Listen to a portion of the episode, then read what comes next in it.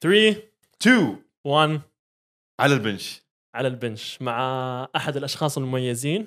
أول شيء دكتور عبد الله. يا مرحبا يا هلا والله مرحبا. حيا الله عبد العزيز وحيا الله دكتور محمد. كيف حالك؟ الله يطول بعمرك تمام. الحمد في. موقف قلته لعبد الله قبل شوي. أنا دائما اناديه دكتور عبد الله. فجاء محمد المسعود لأنه دكتور كمان لازم يشارك معنا فقال لي قال لي دكتور عبد الله دكتور إيش؟ هو دكتور خلاص.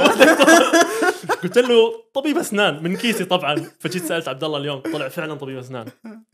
طبعا. لا كيف كيف أتوقع أحس ما في وجوههم ترى تعرف دكاترة أسنان كذا ترى. أنا حسيتك طبيب أسنان. أي- أي. وطلعت فعلا طبيب أسنان. أحسنت. فانبسطت لا شوف الله بكم. ممكن يتفقون مع مع هالشيء المتابعين. طبيب الأسنان يعرف كل حاجة. يحاول لازم. يحاول يخش في كل حاجة. بسم الله علينا بسم الله. بسم الله علينا يعني. هذه أحد خصائص محمد المسعود. إنه؟ لازم كل شيء. يدل في كل شيء ما يعرف شاء كل شيء. ما شاء الله ما شاء ف الله إي لا لا اشوفه لسه عتوه كمان يتكلم عن الميكروويف ومدري جاب معلومه والله ما متاكد يعني من المعلومة اللي قالها لكن عاد أدانا شيء كذا من الكيس يعني تحس كيس طيب صح. والله أيوه تح- تحس إنها صح أيوه. طيب هذه مقدمة بسيطة ولكن ممكن بعض متابعين بودكاست على البنش يا آه، مرحبا. ما قد شافك بالسابق مع إنه يعني ما يحتاج المعروف لا يعرف. اي طبعا. بس من عجبتني عجبتني اي لايك لا والله ما افترض آه، أعطينا من هو عبد الله؟ آه عبد الله. آه والله شو اسمه يعني أقرب مسمى أحب دائما اسمي نفسي فيه مدون يعني. فأدون عن عن الإنتاجية وعن رفع جودة الحياة اليومية بالتجارب الشخصية اللي أنا أسويها. فأطبق على نفسي وأشارك الناس الرحلة. تعرف لما تجيك لما يجيك شعور عارف ال impostor syndrome هذا إنك أنت إيش؟ تحس إنك ما أنت مرة يعني متعلم بشكل كافي وتحس إنك ما أنت مختم كل شيء.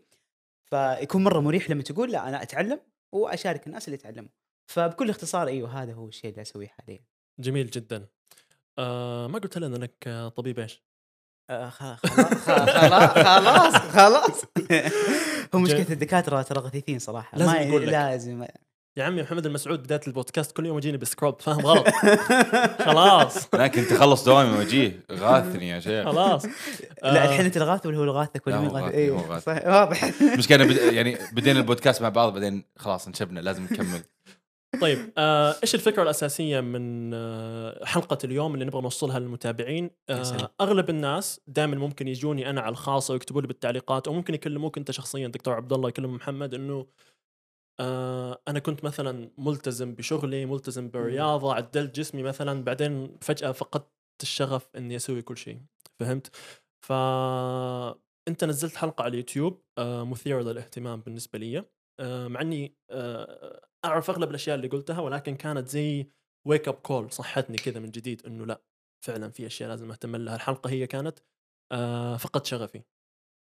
وهذه هي الحلقة اللي خلتني أنا ومحمد المسعود آه، تفقد شغفكم؟ نكسب شغفنا ونجيبك في الحلقة هذه. فاليوم إيش أبغاك تعطيني تعريف دائما الناس تقول شغف بس إيش يعني شغف؟ بسم الله والحمد لله. حسيت والله جو إيماني ترى في في البودكاست حسيت؟ إيه،؟ حسيت. هو ماسك السبحه يعني أنا خايف من الص- الصوت كله يكون سبحه اي والله خلاص والله اوقف يلا. أيوه. أنا أشوف أفضل. اثبتها. طيب آه والله هو تغريف آه حلو تغريف. تعريف الشغف يفرق سبحان الله بين شخص والثاني وكل أحد عنده تعريف في باله. وأنا دائما أريح يعني الناس أقول التعريف اللي في بالك ترى هو اللي إحنا نقصده. لأنه في ناس يفسروها إنها تحفيز حماس الاستمرارية إنك تسوي شيء بدون ما تحس بالوقت. آه وهي موجودة في القرآن الكريم. آه قد شغفها حبا موجودة كمان عرب آه، لما كان يقول آه وما حب الديار شغفنا قلبي. ف فبالتالي كلمة الشغف هي هي موجودة. آه ويمكن أقرب تعريف لها هو ال- ال- الحب الشديد أو التعلق الشديد. أنا بالنسبة لي تفسيرها بالنسبة لي واضح هو الاستمرارية. فاللي يقول فقد شغفي على طول أفسرها إنه مو بقادر يكمل وانتهى الموضوع. آه عشان كذا دائما أقول ويمكن آه أبوي يستغرب يعني. أنا بالنسبة لي أكثر واحد شغوف في الحياة الوالد يعني. الله يحفظه. طبعا هو ما له لا سوالف الشغف ولا هم يحزنون. لكن لما أشوف مدى استمراريته على الأشياء اللي يسويها يعني في عادة يسويها كل يوم الساعة 12 الليل صار له خمس سنوات.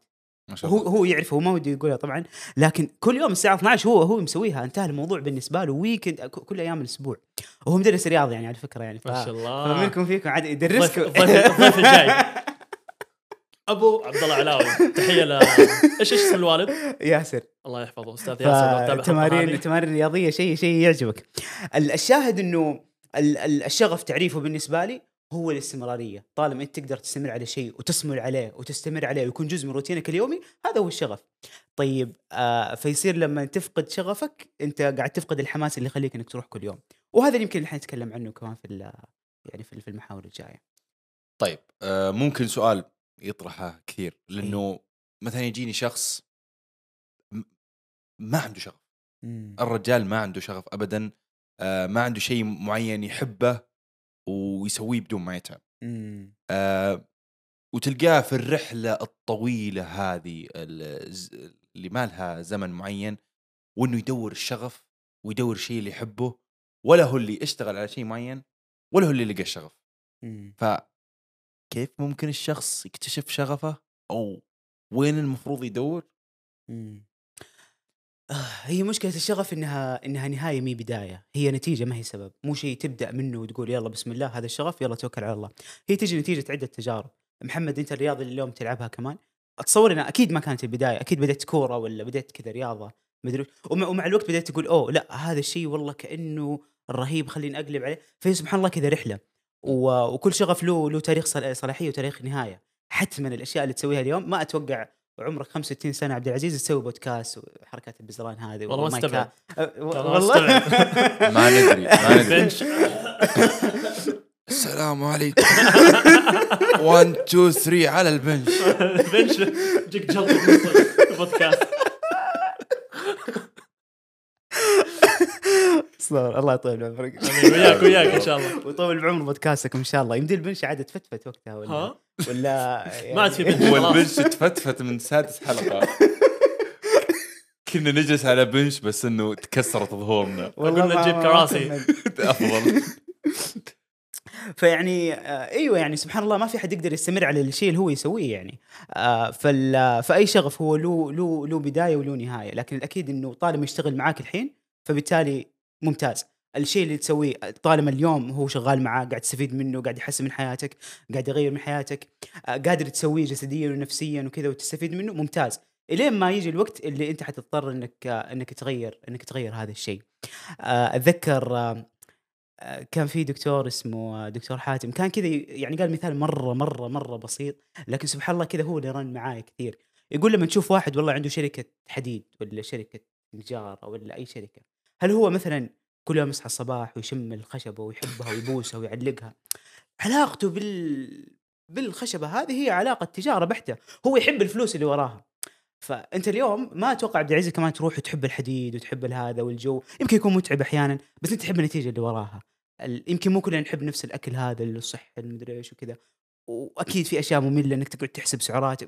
في في في شيء ضايق في الموضوع لكن أنت تحج يعني أنت تحب المكافأة اللي تيجي من وراه تحب النتيجة. وهذا هو يعني يعني إلا ما راح تلاقي شيء تحبه يا الفعل نفسه أو النتيجة تجيك من وراء من وراء هذا الفعل. فبالتالي أتوقع إنه هذا هو ال- ال- الشيء اللي المفروض يكون محرك. مو محركك التحفيز أو الحماس اللي راح يفقد وراح يتغير مع الوقت بس يكون محفزك هو النتيجة اللي تقدر توصل لها بال... بالاستمرارية هذه. والله فلسفة. بس يلا.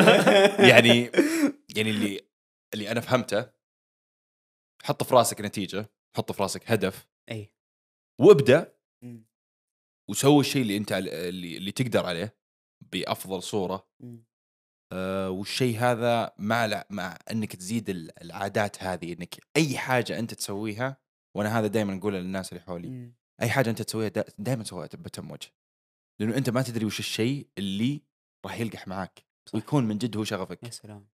وراح تستمر فيه وما راح تحس بالوقت. يا سلام يا سلام. فهذا رأيي. أبغاك آه، أبغاك تشاركنا آه، الآن الفيديو تبع فقط شغفي لك على اليوتيوب. يعني كنت تتكلم بطريقة سطحية شوية. بس آه، حاب إنه أسمع منك أكثر عن التجربة اللي تكلمت عنها اللي حسيت إنه خلاص ما تبغى تسوي ولا شيء. لأنه أنا وأسمع لك آه، كذا جاني قشعريرة بجسمي لأنه اي كان ريليت. حسيت بالكلام اللي أنت بتقوله لأني مريت بالمرحلة اللي أنت تكلمت عنها هذه. جتني فترة ما أبغى أسوي ولا شيء لما كنت في. الجامعة. دخلت في مرحلة سوداوية جدا. فأبغاك تشاركنا القصة اللي حسيت إنه خلاص ما تبغى تشتغل ما تبغى تسوي ولا شيء. آه أيوه أتوقع التجربه اللي مريت فيها يمكن آم آم هي ما هي ما هي لا احتراق ولا ما ما أتصور بس إنها فترة فترة راحة آه، جت بدون ما تكون مجدولة فقط. يعني كان كان راحة مفروضة علي يعني كان المفروض إنه إنه أرتاح من من وقت يعني كنت كذا أشتغل 12 13 ساعة كذا وكرر يعني كانت الدنيا محيوسة تماما. وهي كمان كانت فترة نقلتي من جده يعني كانت صراحة كذا تكالبت ال- ال- الظروف. وخلاص يصير الإنسان شوية كذا ينفجر. فراحت راحت أبو أسبوع أسبوعين حلت الأمور يعني. والحمد لله إنه إنها إنها وقفت على كذا. لأنه لما أجلس مع شباب مروا فعلا بتجربة كذا قاسية إنه فجأة يا أخي حتى الأشياء اللي اللي هو كان يحب يسويها ما صار يحبها أصلا. يقول ماني ماني قادر أقوم ماني قادر أتحرك ماني قادر أروح. ما أقدر يعني عارف؟ إنه مو مو ما أبغى ما أقدر ماني قادر يعني جسمي مو براضي يقوم معي فلا الحمد لله ما ما أظن وصلت لهذه المرحلة ابدا يعني وبعيد مرة كنت عنها. بس يعني كانت راحة غير مجدولة غير مخطط لها واللي تعلمته إنه مهم إنك أنت تبدأ آه، تحط لك أوقات راحة خلال خلال الأسبوع حتى مو مو بس كل شهر. وهذه كانت يمكن غلطتي الأساسية. ال weekend بالنسبة لي كان فرصة إني أشتغل أكثر وكل وقت هو تقريبا فرصة إني أشتغل أكثر. لكن وجود weekend إنك آه، حتى حتى في نفس اليوم لازم تخصص لك ساعات معينة للعمل ساعات معينة للراحة وتكون موقن وواعي إن هذه ساعة راحة مو بحاجة كذا تجي تجي فوق البيعة. فإيوه يمكن يمكن ملخص التجربة كانت آه، كانت هذه. وهي مجرد يعني فترة كذا على قولهم تضبيط وإعادة حسا- حسابات يعني إنه يبدأ الإنسان يحط له جدول ثابت يبدأ الإنسان يشوف إيش الأشياء اللي ناقصة وكيف ممكن يحسنها وكيف ممكن يعدلها. أتذكر مرة واحد كان يقول إنه سبحان الله إحنا ما نتعلم بتجارب التجارب ما تعلمنا إحنا نتعلم بتحليل التجربة. يعني أنت الآن لما تمر بتجربه ورا الثانية ورا الثالثة ورا الرابعة ترى ممكن تعدي عليك وأنت ما تعلمت منها ولا استفدت منها حاجة. مم. تستفيد يوم توقف شوي وتطالع كذا من بعيد وتقول إيش اللي إيش اللي كان ناقص وأقدر أكمله وإيش اللي وإيش اللي كان ممكن يكون أحسن وإيش الشيء اللي كان مرة كويس وأكمل عليه. فبالتالي أيوه أتوقع إن هذه كانت وقفة بديت أقيم كيف الأمور. وبعدين بديت أحط كذا نظام جديد. الحمد لله أيوه الآن يمكن صار لي خمس ستة شهور. يعني أتوقع إني عايش يعني من أسعد أيام حياتي. أتصور يعني ما أدري كذا أحس إني مبسوط يعني في فيها. أيام جاية أفضل إن شاء الله. آه يا رب إن شاء الله للجميع بإذن الله تعالى. طيب آه، أنت قلت حاجة مرة مرة مهمة واللي هي سالفة الراحة. اي آه، كثير ناس تأخذ راحة بس إنه ما تستفيد منها بشكل كبير. مم. لأن كثير ناس ما تعرف تفصل بين الأمور. وقت الراحة يفكر بالشيء وال... وال... والخطوة الجاية. ما يعرف إنه وقت الراحة أنا ما أفكر ولا شيء. وهذه يعني أنا أشوفها مهارة مرة خرافية. لأنه أنت مخك يحتاج يرتاح مخك يحتاج إنه يوقف تحليل يوقف يسوي أي حاجة يوقف إنه يفكر بالماضي يفكر بالمستقبل. وبس تعيش بالشيء اللي أنت قاعد تسويه الحين. وهي فترة راحتك آه مثلا وأنت قاعد تتقهوى قاعد تفكر إيش بتسوي بعدها والخطوة اللي بعدها. وانت قاعد تلعب تلقاك انت قاعد تسهى وانت قاعد تلعب تلقاك ختمت مراحل وتقول أوه أنا ختمت أكثر من مرحلة ما دريت عن نفسي. وانت قاعد. تفكر اي بشيء ثاني. كان ممكن إنك تستمتع بال... باللعب بس ما استمتعت. مم. ولا حتى إنجزت بالشيء الثاني اللي أصلا مو وقته حتى. مم. فأنا صراحة شفت المقطع هذا وذكرت حاجة أنا كنت أمر فيها قبل. يعني أنا كنت أتمر يعني كنت ألعب. أنا كنت فيديو يعني فيديو جيمز كانت لعب لعب يمكن ثمان ساعات في اليوم تسع ساعات في اليوم بس ما كنت أحس فيها. لأن أصلا وأنا قاعد ألعب كنت مثل الروبوت. ما كنت حتى أفكر وأنا قاعد ألعب. أنا بس قاعد ألعب تضييع الوقت. وأنا قاعد ألعب مو قاعد أحس إني ألعب ولا قاعد أستمتع إني ألعب. لأني قاعد أفكر بأشياء ثانية. وش بيصير اليوم اللي بعده؟ فهذه أنا أشوف مهارة مرة كويسة. ممكن حتى نتطرق عليها شوي إنه كيف الواحد يصفي ذهنه؟ كيف الواحد يفكر بالشيء اللي هو قاعد يسويه الحين؟ لما يجي يشتغل يفكر بس بالشغل. ما يفكر بوقت الراحة. لما يجي وقت الراحة يفكر بس بالراحة ما يفكر بال... بالشغل بعد الراحة.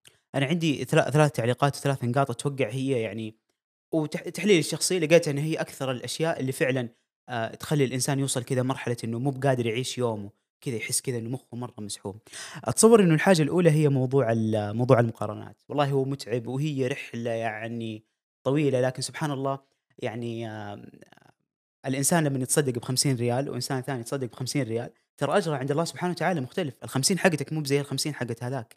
يمكن أنت هذه ال 50 هي آخر 50 تطلع من جيبك وقدامك كم يوم لسه ما في مصدر دخل ويمكن أنت عندك مليون ريال وتتصدق ب 50 ريال. فيعني الفعل واحد لكن الأجر مختلف. فبالتالي يعني حياتنا هي قائمة كلها على المقارنات وحنا ما نقدر نقارن إلا المقارنات السطحية لكن خلفها في في الكثير من التفاصيل اللي أنا وأنت ما نعرفها. فيكون مرة مريح لما تعرف إنك أنت ما أنت في سباق. ما تقعد تقارن نفسك بالناس. يعني ترى كلام مرة سهل لكن صح. عكسه على الواقع يا رباه يا رباه تروح النادي تشوف واحد أنا كنت أروح النادي أشيل 20 كيلو 10 كيلو. وقعدت فترة مع ال coach عبد العزيز وكان يديني 10 ومدري إيش يقول لي مدري- وعيد نفس التمارين. وأشوف العالم powerlifting ويرفعوا كذا أوزان عالية. فتقول يا أخي أنا تحس نفسك كذا صغير كذا بينهم. لكن خلاص أنت في الأخير يعني بكل بساطة قاعد تقارن صفحتك الأولى بالصفحة ال 40 سلام. وال 50 اللي وصل هذه المرحلة صار له خمس سنوات يتمرن. آه وانت لسه عمالك الا إلا شهر شهرين تتمرن وتبغى توصل هذه هذه المرحلة العالية. آه ويعني لازم تعرف انه إنه في الأخير في في في تضحيات. أنت لما تختار إنك تكون رياضي فأنت ترى ضحيت بإنك ممكن الوقت هذا كان ممكن تسوي مثلا في business وتصير مليونير. أو لما تقرر إنك تكون والله تقرأ كتاب ترى انت ضيعت وقت كان ممكن تروح تشتغل في أوبر خمس ساعات وتطلع 300 ريال. فهي تضحيات أنت ما حتقدر تاخذ الحياة كلها. هو package لو اخترت إنك تكون رياضي ممكن تقعد خمس سنوات توصل لجسم معين توصل لدرجة رياضية رهيبة ممتازه آه، لما تختار الرياضة تكون لا والله بس ساعة في اليوم فتعرف إنه حقك ترى 5 كيلو 10 كيلو وتتدرج ويا دوب تضبط أمورك. فأيوة يعني معرفتك ب ب بمحدوديتك وبإنك أنت ما راح تقدر تاخذ كل حاجة في الحياة ومو بلازم تقارن نفسك مع الكل. هذه مرة راح تريحك وتخليك تعيش اليوم بيومه الفعل بفعله. تلعب عشان قاعد تلعب. تروح تتمرن عشان راح تتمرن. فتعيش هذه اللحظة بكل ما فيها. أتصور الحاجة الثانية إنه عارف كذا لما تكون الدنيا كذا مكركبة في مخك؟ والله هذا كان كان شيء أنا أعاني منه إنه في أفكار كثيرة في مشا... في ألف فكرة وفي ألف مشروع وفي د... يعني في كذا زحمة أفكار كذا وحوسة. عارف لما تيجي تنام كذا تحس مخك يرقص كذا ولا تروح تمر تحس كذا في شيء كذا قاعد قاعد يطحن في مخك فأنت ما تقدر تقاومه. فيكون مرة مريح إنك أنت كل يوم تقعد تكتب آه إيش الأشياء اللي المفروض. تسويها to-do list حقتك أو إنك والله تحطها على على برامج آه، إيش اسمه كتابة ال notes أو هذه. هذه مرة مرة مريحة تخليك خلاص تبدأ تحط كل حاجة قدامك. تعرف إنك أنت ما راح تنساها تقدر ترجع لها أي وقت وخلاص عيش باقي اليوم. جاتك فكرة أكتبها. خلاص بعدين بعدين ترجع لها. فيعني حتى يقال إنه دائما آه، ال- ال- الأفكار العظيمة ما تجي هي نتيجة كذا فكرة فجاه كذا وانت قاعد في الحمام تتروش. هي تجي بداية الفكرة. فأنت لما تبدأ تسجلها بعدين تطورها بعدين ترجع لها تبدأ الفكرة تكبر وتكبر وتكبر. ف... فأنا بالنسبة لي يعني كان مرة مريح لما بديت أنقل كل حاجة كذا على ورقة وقلم على على الكمبيوتر. خلاص بديت أحس إني أقدر أعيش يومي. حتى لو جتني كذا فكرة حتى وأنا أصلي وك- كلنا تجينا عاد أفكار الصلوات عاد الشيطان هذه. يجتهد. أوه. يخليك عبقري وقت الصلاة. أفكار الصلوات خصوصا صراحة وخصوصا صلاة الظهر في العمل يعني تجي فيها كمية أفكار مو طبيعية. فيصير كذا مريح خلاص إنك أنت تعرف إنه حتى لو جاتك هذه الفكرة أنا شكلي قاعد لا، عادي، عادي، السلك عادي. زي السلام عليك. عادي عادي. دقيقة وترتك لا لا لا. حسيت إنه حيطيح. اسلم. ما أبغى أقطع حبل أفكارك أيوه. الكلام قوي. آه يعني أيوه يصير يصير مرة مريح إنك أنت خلاص تبدأ تسجل أفكارك أول بأول، الثالثة والله نسيتها لكن إذا ربي فتح تجي بعدين. يعني. هذه لازم الجاية. الثالثة عند لازم أكتب. ها مثال عملي في نقطة جميلة عبد الله أنت قلتها اللي هي إنه لازم تكتب الأشياء اللي أنت قاعد تجي في بالك آه العقل ترى زيه زي الرام ال- حق الكمبيوتر اللي هي سلام. الذاكرة المؤقتة يا سلام فأنت مثلا عندك مساحة آه، 100 100 ميجا نعتبر طبعا هذا كلام ما هو دقيق بس سلام. مثال. فأنت لما مثلا قاعد تفكر إنه أنا لازم أسوي الغسيل مثلا حق الملابس. ساكن لحالي فهذه همومي لازم تغير ال- الزيت حق السيارة هذه الأشياء أنت تعتبرها بسيطة. بس ماخذه مساحة من عقلك عكس مثلا لما تكتبها زي ما قلت أنت خلاص أنت عارف إنها في مكان آمن فعقلك يصفي المساحة سلام. هذه ويفتح مساحة لأشياء ثانية عشان تفكر فيها وتبدع فيها يصير عقلك زي الصفحات دي اللي مقفلة في الكمبيوتر اي يا سلام إيوه فتشوف حتى الكمبيوتر نفسه تبعك يصير. أبطأ فما جوجل. بالك في عقلك. جوجل كروم الله يهديه صح. خلاص حيصير حلقة تقنية. خلاص. في في أبغى أرجع شوية للسؤال اللي قبله خطوة بسيطة للخلف. آه الآن أنت تكلمت إنه ما كان في احتراق تام ولكن كان في سوء تنظيم للوقت وللراحه في ممكن بعض المستمعين وصل لمرحلة الاحتراق التام هذه. فعلا فقد القدرة إنه يسوي أي شيء. أتوقع جزء كبير يتعلق بالكلام اللي أنت قلته اللي هو إحنا نسوي الأشياء ليس للأشياء نفسها ولكن للإحساس اللي حتعطينا إياه الأشياء هذه. لأنه مثلا لما تأكل الشوكليت أنت ما تأكل الشوكليت عشان أنت تبغى شوكولاتة شوكولاتة وش الشوكليت يا عبد العزيز؟ شوكولا- إنجليزية وكذا. أنت لما تأكل الشوكولاتة أنت ما تأكلها لأنه تبغى تأكل الشوكولاتة أنت تبغى تأكلها عشان الإحساس اللي يجيك بالسعادة لما تأكلها. سلام. تمام؟ أنت لما تبغى تخسر وزنك أنت ما تبغى تخسر وزنك عشان بس تبغى تخسر وزنك عشان تشيل الإحساس السيء اللي يجيك مثلا من وزنك الزايد تمام؟ فأبغاك تعطي نبذة إيش الاختلاف بين الدافع الداخلي وبين التحفيز الخارجي؟ كيف ممكن مم. أستخدم الدوافع الداخلية هذه عشان أستعيد الشغف تبعي؟ يا سلام يا سلام يا سلام والله كلام كبير. والله كلام كبير. طيب آه يعني هو صراحة ما تخيل إنه في واحد قبل لا يروح يتفرج فيلم يحتاج تحفيز. هذه ما يبغى لها. أو قبل لا يروح آه يسوي أي شيء يحبه يحتاج تحفيز. ما في حد يسويها. إحنا دائما نحتاج التحفيز للاشياء اللي تعطينا ألم على المدى القصير و... كين ونتائج جيدة على المدى البعيد. آه فيصير آه أتذكر يمكن يمكن يمكن مثال كذا يلخص كل كل كل كل الكلام أو الجواب كامل. آه قالوا رسام أمريكي والله ما أتذكر إيش اسمه. آه كان كان يقول إنه إنه أو لا كاتب عفوا كاتب كان كاتب كوميدي. كان يقول إنه الشيء اللي تحتاجه عشان تكون كاتب كويس إنك تجيب تقويم السنة وكل يوم تضغط X كل يوم تشطب على اليوم اللي أنت سويته لأنك أنت قاعد تكتب. كل يوم تكتب اللي المفروض تكتبه نص ساعة خلصت سوي X واللي بعده واللي بعده واللي بعده. هذا ال streak هذا ال هذا هذه العادة اللي ما توقف هذه السلسلة اللي ما تنقطع. تخيلها كأنها سلسلة. كل ما السلسلة هذه يعني آه طولت واكتملت كل ما قدرت تكون متمكن فعلا من هذا المجال. فأتصور إنه إنه إيوه يعني ال- التحفيز هو هو كذبة. التحفيز هو يساعدك في البداية. يساعدك يدفك. كذا في البداية. هو الحماس هو أبو يوم يومين ثلاث أيام. بعد كذا الكلام كله على السلسلة اللي ما تنقطع. الاستمرارية هذه الموجودة. الصملة والاستمرار عليها هو هذا التحفيز الحقيقي. لأنه كلها آه، مهام لما ترتبها على جدول الأولويات تلاقيها مهام مهمة غير عاجلة. عارف هذا الزاوية اللي اللي ما هي عاجلة أسويها الحين وفي نفس الوقت هي مهمة. فتبقى هي دائما موجودة في بالي. لازم اليوم أروح نادي لازم أروح نادي لازم أروح نادي لازم أروح نادي. يمكن أروح يمكن ما أروح. التحدي هو إنك أنت ما ما تنتظر التحفيز يجيك. ما تنتظر آه، عبد العزيز يتصل عليك ولا يحفز ولا ولا يطلع لك في فيديو يقول لك قصته. أنت أنت ما تحتاج هذا كله. أنت تحتاج إنك اليوم يكون في عندك روتين. ال- الساعة خمسة أنت عندك أنت عندك نادي. انتهى الموضوع بالنسبة لك. فهي صعبة. تحتاج أيام تحتاج غالبا شهرين إلى ما تبدأ تضبط معك مجرد ما تصير ضمن روتينك اليومي انتهى الموضوع. خلاص أنت كل اللي تحتاجه إنك تستمر على هذا الروتين. وخلاص هذا هو التحفيز الحقيقي. نتائج هذا التحفيز أو ال- ال- ال- الدوافع هذه كلها راح تلاقي أثرها بعد فترة. بعد يمكن ستة سبعة شهور لما تبدأ تشوف التحسن تقول أوه أيوه أنا سويت الشيء الصح. هنا يجي ت- تيجي عارف جرعة التحفيز اللي كمان تدفعك ثلاثة شهور قدام وهكذا وهكذا. فالتحفيز هو مو شيء يومي أصلا مستحيل يكون موجود بشكل يعني ليه ينباع في البقالة وتقدر تشتري كل يوم. مو موجود ولا تقدر تبحث عنه. ومهما كان دائما دافعك الحقيقي أو أو أو, أو مهما كان المحفز اللي اللي بدأ وخلاك تقول إيوه بسم الله خلني أبدأ في هذه الخطوة الأولى ما راح يستمر معك طالما ما في شوية كذا ضغط على النفس إنك تقول خليني أكمل السلسلة لا تنقطع والى ما أثبتها وتصير جزء من يومي فبالتالي غير كذا ما راح تقدر يعني تسوي. آه أنا في حاجة برضو أقولها للمتدربين آه عندي. أقولهم أنا أموت بالأيام السيئة. مرة أموت لما يجيني يوم مرة سيء نومي سيء كل شيء هاليوم يقول إنه أنت أداءك بالتمرين سيء. ليش أنا أحبه؟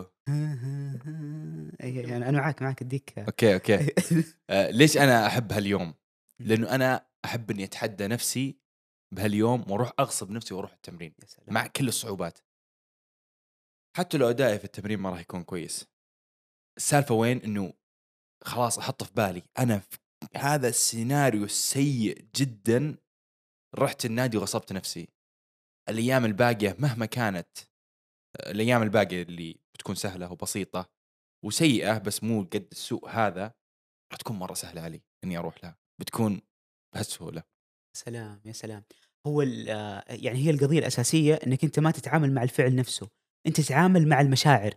يعني كل السلوكيات الإدمانية في هذه الحياة سواء إدمان إيجابي سلبي ايا كان كل السلوكيات الإدمانية تتعامل مع مع مع المشاعر. إدمان الفيديو جيمز بدون ما يعني بدون ما ما تكون عايش اللحظة فيها هو عبارة عن عن شيء المفروض إنك أنت تسويه. والله عندي أصلا يعني واجبات معينة عندي ضغوطات معينة خلاص تخليني أنساها وأروح ل لهذا الإدمان. إدمان السكر إدمان الجوال أي أي نوع من أنواع الإدمان هو هروب من من مشاعر.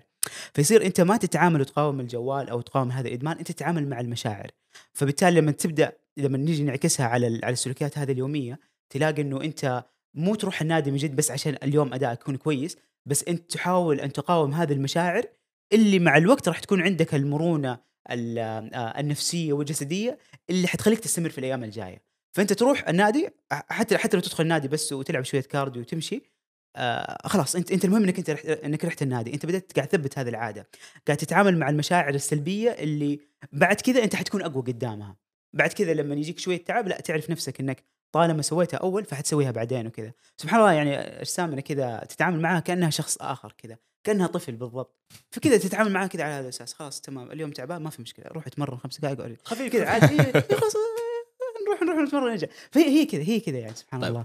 ننتقل للشيء الأخير. آه لا مو الأخير الأخير. مو الأخير، يعني؟ إيه، مو الأخير لسه ما خلصت الحلقة.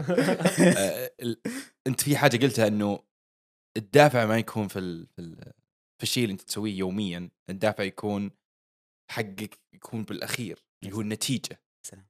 واللي بالنهاية راح يطلع لك يمكن حتى النتيجة مو همك ذاك الزود بس الشعور اللي بيجيك صح. بعد ما تجيب النتيجة هذه واللي هو الدوبامين. الدوبامين تقريبا هو الدافع الأساسي لأي حاجة إحنا نسويها باليوم. يعني لو ما في دوبامين آه يمكن ما تأكل. حرفيا. ف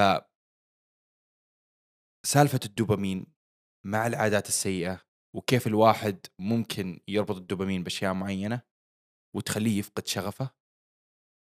ممكن نتكلم عن هالموضوع. وأعطينا تعريف بسيط كذا دامك دكتور. بسم الله عليك. اللي بتطلع عليك. أعطينا تعريف بسيط أنا للمتابعين. دكتور سنون والله يا لا تقعد ال- سنة أولى سنة أولى كذا خف ولا أول شوية. س... أول سنتين. خفافي. يعني تعريف بسيط للمتابعين عن الدوبامين بعدين نتكلم الأشياء الباقية بالسياق. هذا. هو هو في في نظامين يشتغل عند الإنسان. آه، في نظام الدافع وهو وهو الدوبامين الناقل العصبي له هو اللي يدفعك للعمل. هو اللي يصحيك الصباح يخليك تقوم الصباح واليوم وأنت متحمس أو مالك نفس. لأنك استهلكت هذا الدوبامين في أشياء ثانية. آه، الدوبامين آه، يدفعك أكثر إنك تشوف ال social media لما تشوف اللايكات كذا تقول أوه خلينا خلينا خلينا نشوف. على فكرة يا أخوان حطوا like و subscribe على يا. سلام. عشان عشان عشان جرعه دوبامين شوف، للشباب يعني. كذا- تعرف YouTuber من يو- YouTuber قديم. شوف الضيوف الباقيين اللي حيطلعوا معانا تعلموا. يا أخوان نبغى دوبامين لمحمد عبد. العزيز. نبغى منا. ألف. إي يا سلام يا سلام. عشان نكمل على البنش. فبالتالي الدوبامين هو هو الدافع اللي اللي يحركك فعلا في هذه الحياة. م. آه، هو هو الهرمون اللي اللي يخليك تسوي الشيء اللي اللي أنت تبغى تسويه. بعدين في في في نظام المكافأة. النظام اللي يشبعك واللي يشعرك بالإنجاز والرضا بعد ما تفعل أي سلوك أو أي عمل أشعرك بالسعادة اللي هي الأندروفينات وغيرها. فبالتالي يجيك كذا شعور بالسعادة. أنا خلاص اليوم أنا مبسوط. الدوبامين يصير هو وبعدين كل ما زادت المكافأة كل ما صار الدوبامين بعد كذا يعني آه اندفاعه أكثر, أكثر زي التجربة حقت ال- ال- الكلب وأنتم بكرامة اللي اللي كانوا في ال- في البداية يحطوا له يحطوا له الأكل بعدين يصير يصير لعابه بعدين وصل لمرحلة صار عادي عادي. بسم الله اي وصل لمرحلة صار مجرد ما يسمع ال- الجرس خلاص يبدأ يصير لعابه يا سلام عارف؟ أيوه صح. فصار في في في كذا ارتباط معين خلاص ال- الدوبامين يشتغل على طول. فبالتالي كل ما صار الدوبامين يتعود على مكافأة كذا معينة وهذه كمان واحدة من السلوكيات اللي تخلي الإنسان يبدأ يدمن على عادات سيئة إنه في مكافاه لما آكل السكر هذا لما آكل كمية حلويات كذا وكيك ومش عارف إيه تجيني سعادة غريبة. فبالتالي كل ما زادت هذه السعادة كل ما صار عندي الدافع اللي يخليني كل ما أعدي من محل دونات لازم أدخل وأشتري مثلا. فبالتالي آه، يعني أجر أجر نفسي آه، الحفرة سبحان الله. كل ما حفرت منها أكثر كل ما زادت جميل. يعني وهذه واحدة من الأسباب اللي اللي خلتني أقطع السكر يعني. آه، أنتوا قاطعين سكر شباب ولا؟ لا، لا. أنا شفت سكر everyday إحنا مسويين حلقة أنا كاملة. دمرت ال... إحنا مسويين حلقة كاملة عكس الموضوع هذا. أيوه تماما. آه، يعني أنا متفق تماما. بس أنا بالنسبة لي كان آه، قطعة السكر وما قطعته بشكل كامل طبعا لكن قطعة السكر الأساسية كانت تهذيب نفس صراحة لاني. لأني دخلت كذا في دوامة آه، يعني دونات وكندر وسنك شيء شيء يعني مجرد ما كذا أعدي من البقاله اعد ما ما أقدر أقاوم. فبالتالي قلت لا خلني خلني أوقف. ومو مو ديتوكس مو مش عارف. أنا بس أبغى أبغى أهدي شوية الدوبامين هذا اللي يدفعني إنه أدخل في في هذا النوع من الإدمان. آه وطبعا أغلب اللي يسوي مثلا نظام صيام الدوبامين يقطع مثلا هذه هذه السلوكيات مثلا حتى حتى حتى الجوال فيترك الجوال. فيصير الدوبامين اللي يجوا له من من وراء ال- اللايكات وكذا ومش عارف إيش وهذا هذا الدافع اللي يخليه كمان يمسك الجوال أكثر ويقعد على ال social media أكثر خلاص يبدأ يبدأ مع الوقت أول يومين ثلاثة يقاوم. مع الوقت. خلاص يصير هذا هذا هذا الشعور مو موجود عنده فما تقدر تلوم أحد لما يقول لك يا أخي أنا ماني قادر أوقف. يعني قاعد أسوي شيء غلط معين ومستمر عليه فيقول لك ماني قادر أوقف هو فعلا مو قادر يوقف لأنه في في في دوبامين جاي ألف من أول ما تجي الفكرة بس في باله من أول ما تجي له ال- ال- الرغبة أو الفكرة أو حتى الإشارة. سبحان الله بعدين تكون مرتبطة كذا بإشارة معينة. يصير مجرد ما يشوف الشيء مجرد ما يعني يصير له موقف معين مباشرة يبدأ يبدأ يروح يعني للسلوك اللي هو, اللي هو متعود عليه. أنا بالنسبة لي مثلا لما قلت فترة قلت خليني أقطع الكافيين قبل قبل رمضان قلت خليني أخفف قهوة.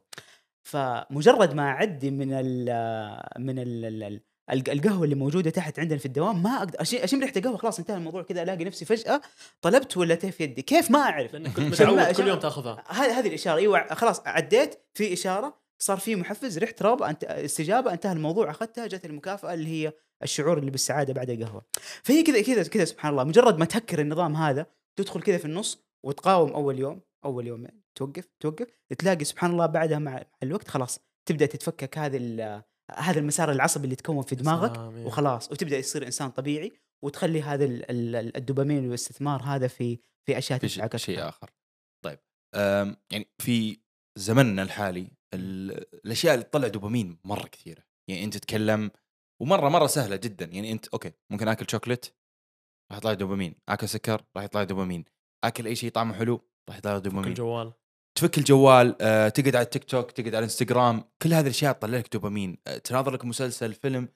كل هذه الأشياء بسيطة بضغطة زر بتحريكة سيارة. يا رب فأنت حرفيا قاعد تطلع كمية دوبامين بسهولة جدا لدرجة إنه ليش أنا أروح أكرف لي شهر شهرين ولا أروح أكرف في الدوام وأجتهد بالدوام عشان والله أطلع النتيجة النهائية إنه مثلا أترقى ولا أجيب فلوس زيادة ولا أجيب هالأشياء؟ مجهود مرة كبير. بالنهاية أقدر أسوي هالأشياء بكل بساطة. أشوف لي فيلم عن النجاح و- وأشوف واحد ينجح وأستأنس معاه وخلاص أنا طلعت الدوبامين.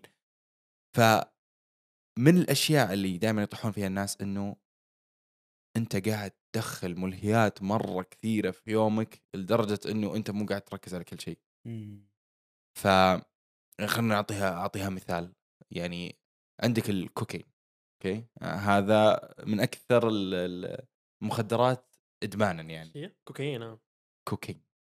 تقول كوكيز قلت إيش الكوكين. الكوكين من الأشياء اللي لما وش ذا تاخذها البراءة يا عبد العزيز؟ أول مرة تسمع ال ما وش؟ وش وش من في الاشياء شيء في الحياة اسمه كوكايين يا إخوان. من من الأشياء اللي آه، يعني من أكثر الاشياء اللي يد- يدمنون عليها. وبرضه من الأشياء اللي تطلع الدوبامين بشكل مرة كبير. فأنت تخيل مثلا إنك تاخذ لك 100 ملي جرام كوكايين مثال.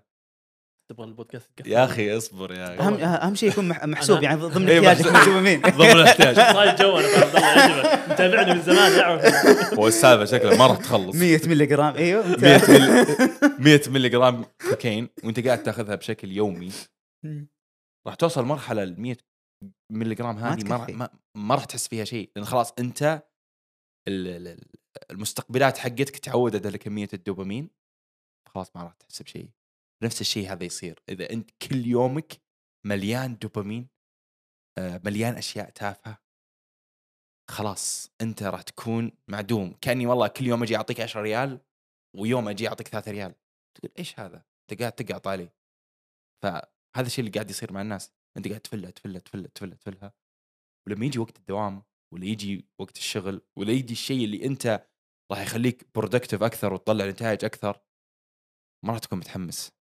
بكل. بساطة عندك أشياء أسهل إني أطلع الدوبامين هذا يا أخي انعكاس كلامك على حياتنا الواقعية يا رباه يعني آه، أنا أتصور إنها تنعكس في حاجتين رئيسية وعساني إن شاء الله ما أنسى الثانية الأولى كل شيء أقول لك حاجتين ثلاثة وألاقي نفسي. تبغاني أكتب لك إياها؟ لا اللي ربي يفتح عاد آه الأولى إنه سبحان الله صار الإنسان يبغى كل شيء سريع كل شيء يبغاه سريع يبغى يدخل النادي ومن بكرة ال- الباي يض- يعني خلاص نبغى كل حاجة نتائج سريعة سريعة سريعة سريعة سريعة.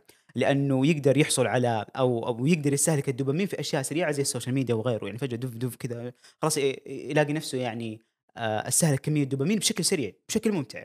طيب فيبغى نفس الشيء هذا على على المستوى المعرفي. فخلاص يبي يقرا كتاب ويصير مرة مثقف يعني. يبغى يبغى يلعب شويتين كذا رياضة ويصير مرة إنسان ممت... يعني سبحان الله نبغى كل حاجة بسرعة بسرعة بسرعة بسرعة بسرعة على قولهم أبغى الشيء هذا أمس مو مو أبغاه حتى. بكرة مو مو أبغاه اليوم أبغاه أمس ف والله نسيت الثانية يا لك- إخوان في قلت لك. اكتبها والله مشكلة. لا سبحان الله ال- الموضوع كذا كذا يجر بعض لأنه يجر بعض انترستنج أيوه في كذا سلسلة. آه و- وكلام يجر الثاني لكن ال- اللي يعني يمكن يمكن بس ملخص الكلام هذا إنه إنه سبحان الله كيف كيف صرنا ندور النتائج السريعة بسبب استهلاك الدوبامين. الحاجة الثانية دائما لما يجي واحد يقول لي والله أنا فعلا ما عندي أيوه ذكرتها والله. دائما يجي واحد يعني يقول أو حتى أنا لما أنا أقول والله يا أخي أحس إنه ما لي نفس أحس إنه ما ودي أسوي شيء لأنه ودي أسويه. على الأغلب إنه إنه مو في مشكلة رئيسية في روتينك اليومي ما انت قادر تحلها. ويمكن كانت هذه مشكلتي الأساسية لما ذيك يعني ذيك ذيك الفترة لما حسيت إنه الأمور خرجت عن السيطره فعلا وقتها يعني كان نظام الغذائي محيوس كان. ما في حركة ما في استقرار كنت لسه جاي. من جدة على الرياض قاعد اخلص كذا كم شغلة. آه سبحان الله حتى حتى في الدوام كمان نقلوا من مبنى لمبنى. فكذا بدأت كذا تتراكم وكل شيء بدأ يخرج عن السيطرة وروتين اليوم افتقدته. ما صار. في روتين. النوم طبعا لا حكيك النوم يعني كان آه كان معضلة يعني أنام متأخر وأرجع. فسبحان الله مجرد ما تبدأ أنت تضبط هذه العادات اليومية اللي أنت قاعد تسويها كل يوم اللي على الأغلب هي أنت قاعد تسويها بنظام عارف قبل قبل الحلقة لما قلت نحط على وضع وضع الطيران. يعني إحنا 80% من حياتنا أصلا وضع وضع طيران. 80% من حياتنا قاعدين نسويها بشكل ما نحس. أتوقع إنك وصلت لمرحلة محمد إنك تروح النادي بدون خلاص أنت عارف إنه كل يوم الساعة 5 أنت رايح النادي انتهى الموضوع. بالضبط. كل يوم الساعة 8 رايح الدوام. آه، أول ما ترجع غالبا في شيء تسويه. أول ما ترجع غالبا تروح الغرفة تحط السكرب حقك آه، في يعني آه، في مكان بعدين تروح تشرب. موية. يعني غالبا في أشياء تسويها كل يوم بدون ما تحس. مجرد ما توقف كذا وتطالع تلاقي أوه هذا يتكرر يتكرر يتكرر فأتوقع إيوه لما تبدأ تلاقي نفسك إنه مالك نفس معناتك فعلا قاعد تستهلك الدوبامين بشكل خاطئ. آه فمجرد وقفة وتظبيط لهذه العادات ما تجي طبعا مرة واحدة تجي مع الوقت. آه تلاقي سبحان الله الصورة بدأت تكتمل وتصير تصير آه أجمل. دقيقة أبغى أقول حاجة. لأنه خليني قريبين من النقطة هذه. آه شيء هذا ذكرني بأحد البوستات اللي أنت سويتها. وأحد الكلام اللي ممكن أقتبسه من آه، جوردن بيترسون آه اللي هو make your bed إنه سوي سريرك. يا سلام. رتب. ليش؟ ممكن بعض المتابعين يشوفها حاجة بسيطة تافهة. حتى أنا حرصت إني أشوف التعليقات اللي انكتبت تحت ال post تبعك. في كثير ناس ما فهموا المقصد تبعك وأنت يعني حاولت إنك توصل لهم الفكرة هذه والمعلومة بطريقة لطيفة. ليش عادة بسيطة زي كذا ممكن يكون لها أثر كبير على حياتنا؟ يا سلام. كيف؟ أول شيء إحنا في بيتك بعد شوي بنشوف سريرك يا عبد العزيز. لا والله بدون ما أحس شفت أنت الكلام اللي تقول autopilot الحين عجيب. بدايه بدايتي أنا كنت فوضوي بالموضوع okay، هذا. okay. ولكن الحين حتى لو غرفتي محيوسة أول ما أصحى من النوم كذا وجهي مغمض أرتب كل حاجة كذا بكل شيء بدون ما أحس. عجيب عجيب عجيب. يعني فترة طويلة.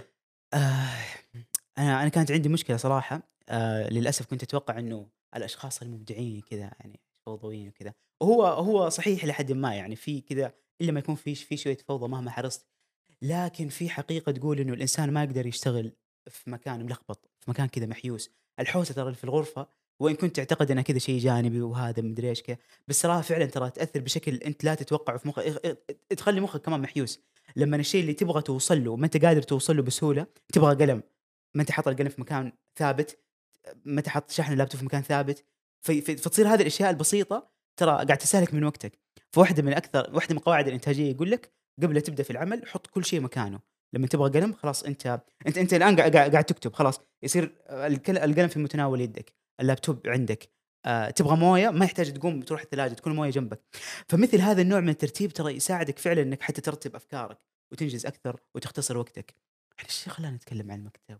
أيوه أيوه. السرير السرير آه ف فتبدأ تنعكس حتى كمان على على على من جد على على موضوع سريرك. هي لها فلسفة ثانية السرير إنك أنت أول ما تصحى من النوم يكون هذا أول إنجاز سويته فبالتالي يساعدك إنك تكون والله خلاص شخص منجز. الإنجازات ورا الثانية ورا الثانية ورا الثانية. رتبت السرير بعدين قمت وفرشت أسنانك خلاص. فتحس كذا إنه إنه هي كذا زي ال زي التو ليست أنت كل واحدة قاعد تشطبها تشطبها تشطبها.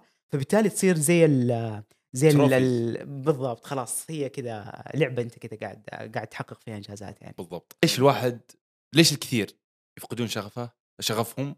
خلاص يوصل مرحلة نقول خلاص ما بيسوي الشيء هذا بسحب على أمه بروح أشوف لي شيء ثاني لأنه أحس إنها شيء مو لي.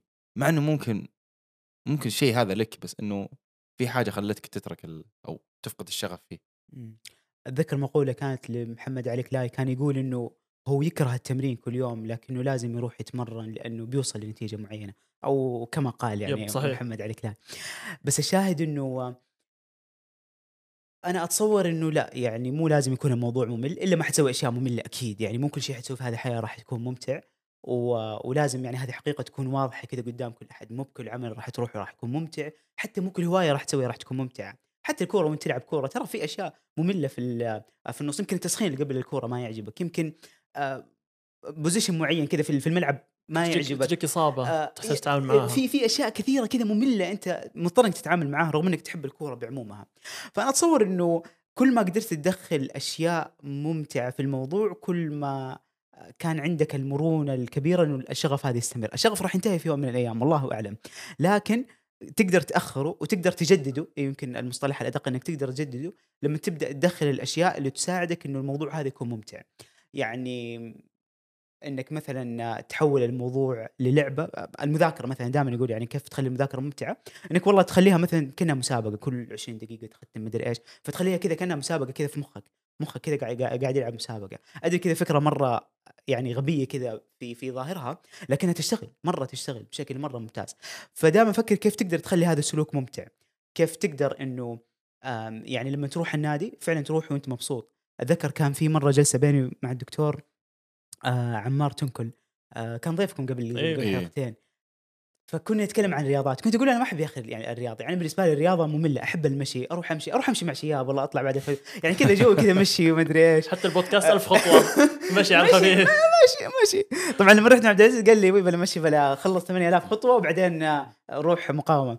وهذا صح. لكن لكن كان كان يقول لي يعني آه، دكتور عمار كان له كذا جواب يعني بالنسبة لي كان مرة مغري. وكنت أقول له أيوه أحب أحب السباحة أحب السباحة واحب المشي. يقول أوكي إذا تحب السباحة خلاص استمر على السباحة وكمل على السباحة لكن لازم تعرف إنه المشي راح يوصلك لشكل جسم معين والسباحة في كذا شيء معين تقدر توصل له. لا تتوقع إنك أنت بتقول ابى أروح بس أسبح وأبغى أصير زي كذا ترى في في تقسيمة جسم معينة هي أفضل شيء ممكن توصلها لو كنت لو لو تعلمت تكنيكات السباحة واس- واستمرت عليها. فدائما راح تلاقي في أشياء تحبها. ومع الوقت راح تبدأ تزيد ال- الأشياء اللي تحبها وتوصل لأشياء مفيدة وممتعة. الشيء اللي زمان كان مفيد بس بالنسبة لك مع الوقت ممكن يكون ممتع. فتقول لا والله بدخل على سباحة بعدين آه، خلني شوية ألعب كذا شوي أطلع صلاه الحديد اعدي عليهم. مع الوقت يمكن خلاص تبدأ تصير تسحب يمكن على السباحة وتروح صلاه الحديد الفكرة هنا إنه إنه ترى حتفقد شغفك في يوم من الأيام حتما. الشيء اللي أنت تحبه اليوم حتما راح تفقد شغفك فيه أكيد. يتغير ممكن هو. يتغير هو هو يتغير هو يتطور. ما راح تسويه كما هو ممكن تسويه بشكل مختلف. فأنت لازم تتعامل مع حقيقة إنه سيفقد في يوم من الأيام. هذا هذه هذه خاصين منها طب عشان ما تقدر عشان ما تفقد اليوم آه لازم تعرف إنه لازم تستمر عليه ولازم تكمل عليه لازم السلسلة ما تنقطع قد ما تقدر. وفي النص أبدأ أسوي أشياء ممتعة بالنسبة لك. آه ولو كانت مثلا إنك والله يوم تروح تتمرن مع صاحبك تتفق معاه تروح تغير النادي. تبدأ هذه هذه الأشياء البسيطة تخلي من العمل الممل ممتع. فبالتالي يمتد هذا الشغف لفترة أطول يعني. أنا من الأشياء اللي كانت آه، تحمسني بالمذاكرة خصوصا أول سنة وثاني سنة في طب الأسنان كان الجزء النظري مرة مرة كبير. فكانت كمية أشياء كثيرة لازم تذاكرها. فكنت أنا أطلع آه، من الكلية على طول أروح المكتبة واقعد أذاكر فيها خلاص صار هذا مثل الروتين.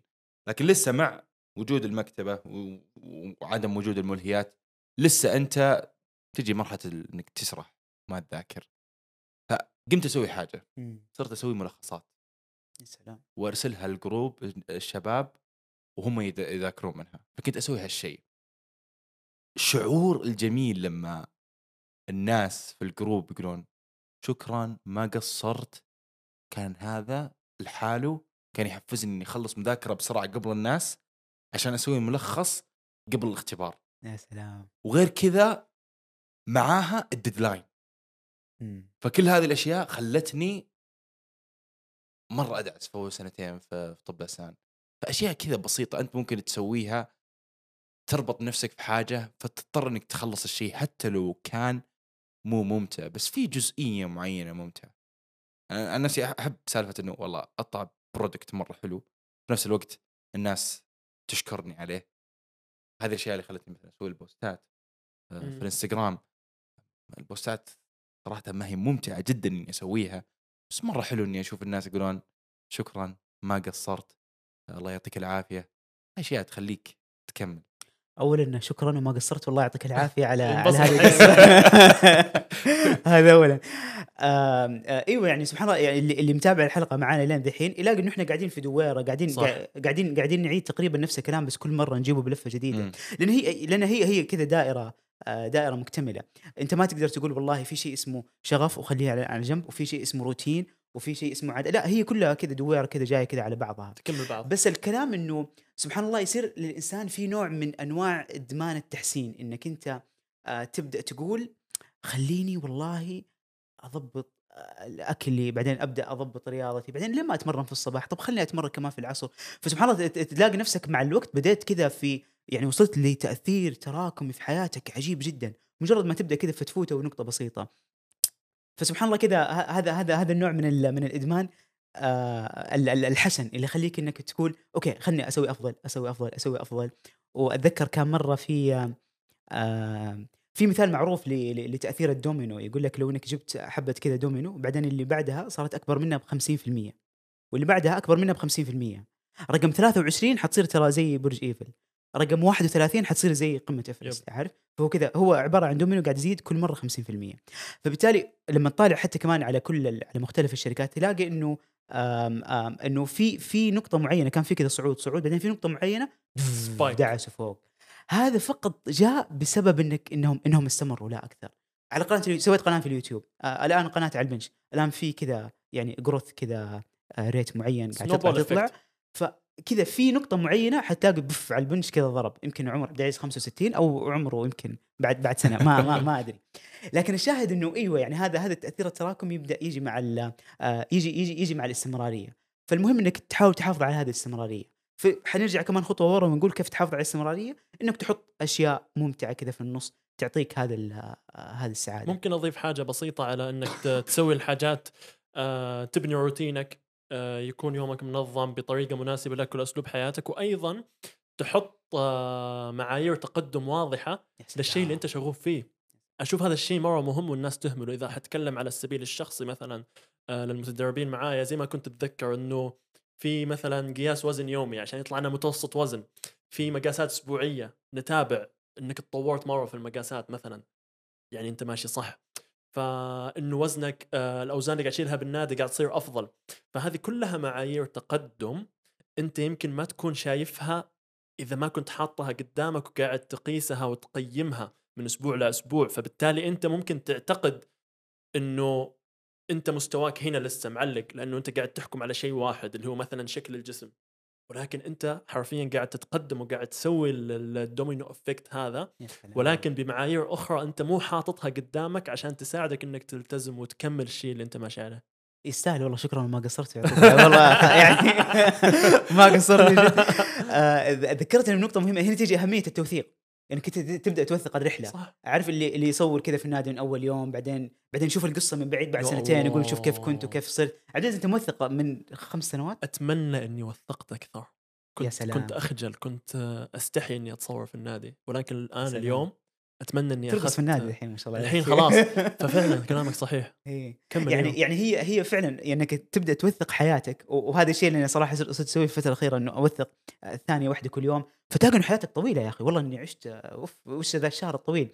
ال- الأيام حقتنا سريعة لأن إحنا ما إحنا قاعدين نوثقها. فبالتالي النتائج حقت تقدمنا المعرفي الثقافي ال- الرياضي الصحي اي ايا كان أنت تحس إنك ما تقدمت لأنك أنت ما وثقت فقط. يا سلام. لانك أنت ما أنت قاعد. يمكن مو صح إنك توزن كمان كل يوم على سياق الوزن كذا لكن أقصد إنه المهم إنك أنت توثق التجربة توثق هذه الرحلة. حيجي يوم حطالع من بعيد ويكون هذا هو الدافع اللي يخلي تاريخ صلاحية شغفك يمتد شوية كمان. إحنا نقول الشغف يمكن لأنه لكن تمدد شفت نقطة البداية. يا سلام. شفت أنت وين كنت صح؟ هذا قصدك أنت. بالكلام إنه توثيق. يعني المستمعين معنا يعني إذا أنت ما عندك نقطة بداية مهما وصلت ومهما تقدمت ما حتعرف قديش. وصلت. يا سلام يا سلام يا سلام. آه وطبعا التو- التوثيق له له أنواع. يعني ممكن حتى يكون مجرد يوميات أنت تسجلها أو أرقام أو زي كذا أو انه صور وفيديوهات أنت قاعد تحتفظ فيها في فيها لنفسك وللتاريخ. حيجي يوم تقول هنا بدأت وهنا لقيت ال- ال ال ال الانطلاقة وهنا بعدين بعدين عارف يصير هو ذا التاثير التراكمي يا اللي اللي اللي اللي صار في حياتك. يا الله قديش ناس يكونوا يكونوا ماشيين يعني مثلا في المجال الرياضي يكون قاعد يسوي كل شيء صح. مم. بس لأنه ما سوى اللي أنت قلت عليه ما وثق. مم. فيحس إنه ماشي غلط. لأنه م- ما هو شايف ما هو شايف شيء ملموس. مع إنه مثلا كل الناس اللي حوله مثلا إذا إحنا نتكلم بالرياضة قاعد يشوفوا إنه جسمك أحسن قاعد تصير أقوى بالنادي بس هو ما يشوف الأشياء هذه لأنه ما هو موثقها. مم. فيوقف. المشكلة إنه يصير الإنسان عايش كمان في عجلة زي عجلة ال- الهامستر كذا إنه إيش. قاعد يجي قاعد يجي قاعد يجي قاعد يجي هو مو بداري يعني هو ما هو داري عن أي شيء. خارج خارج خارج هذه العجلة اللي قاعد يجي فيها فا أوكي هو قاعد يستمر وقاعد يسوي كويس وكذا لكن لما يوقف وحيجي يوم يحتاج شوية يريح طب لما يريح يطالع كذا يلاقي والله مو مستفيد من النادي إلا ضيع وقته ساعتين كل يوم هذا اللي يشوفه هذا هذه النتيجة اللي قاعد يشوفها لكن هو مو بداري إنه ترى قاعد يزيد العضل شوية وقاعد ينقص صحته. الدهون شوية دو- دو- دو.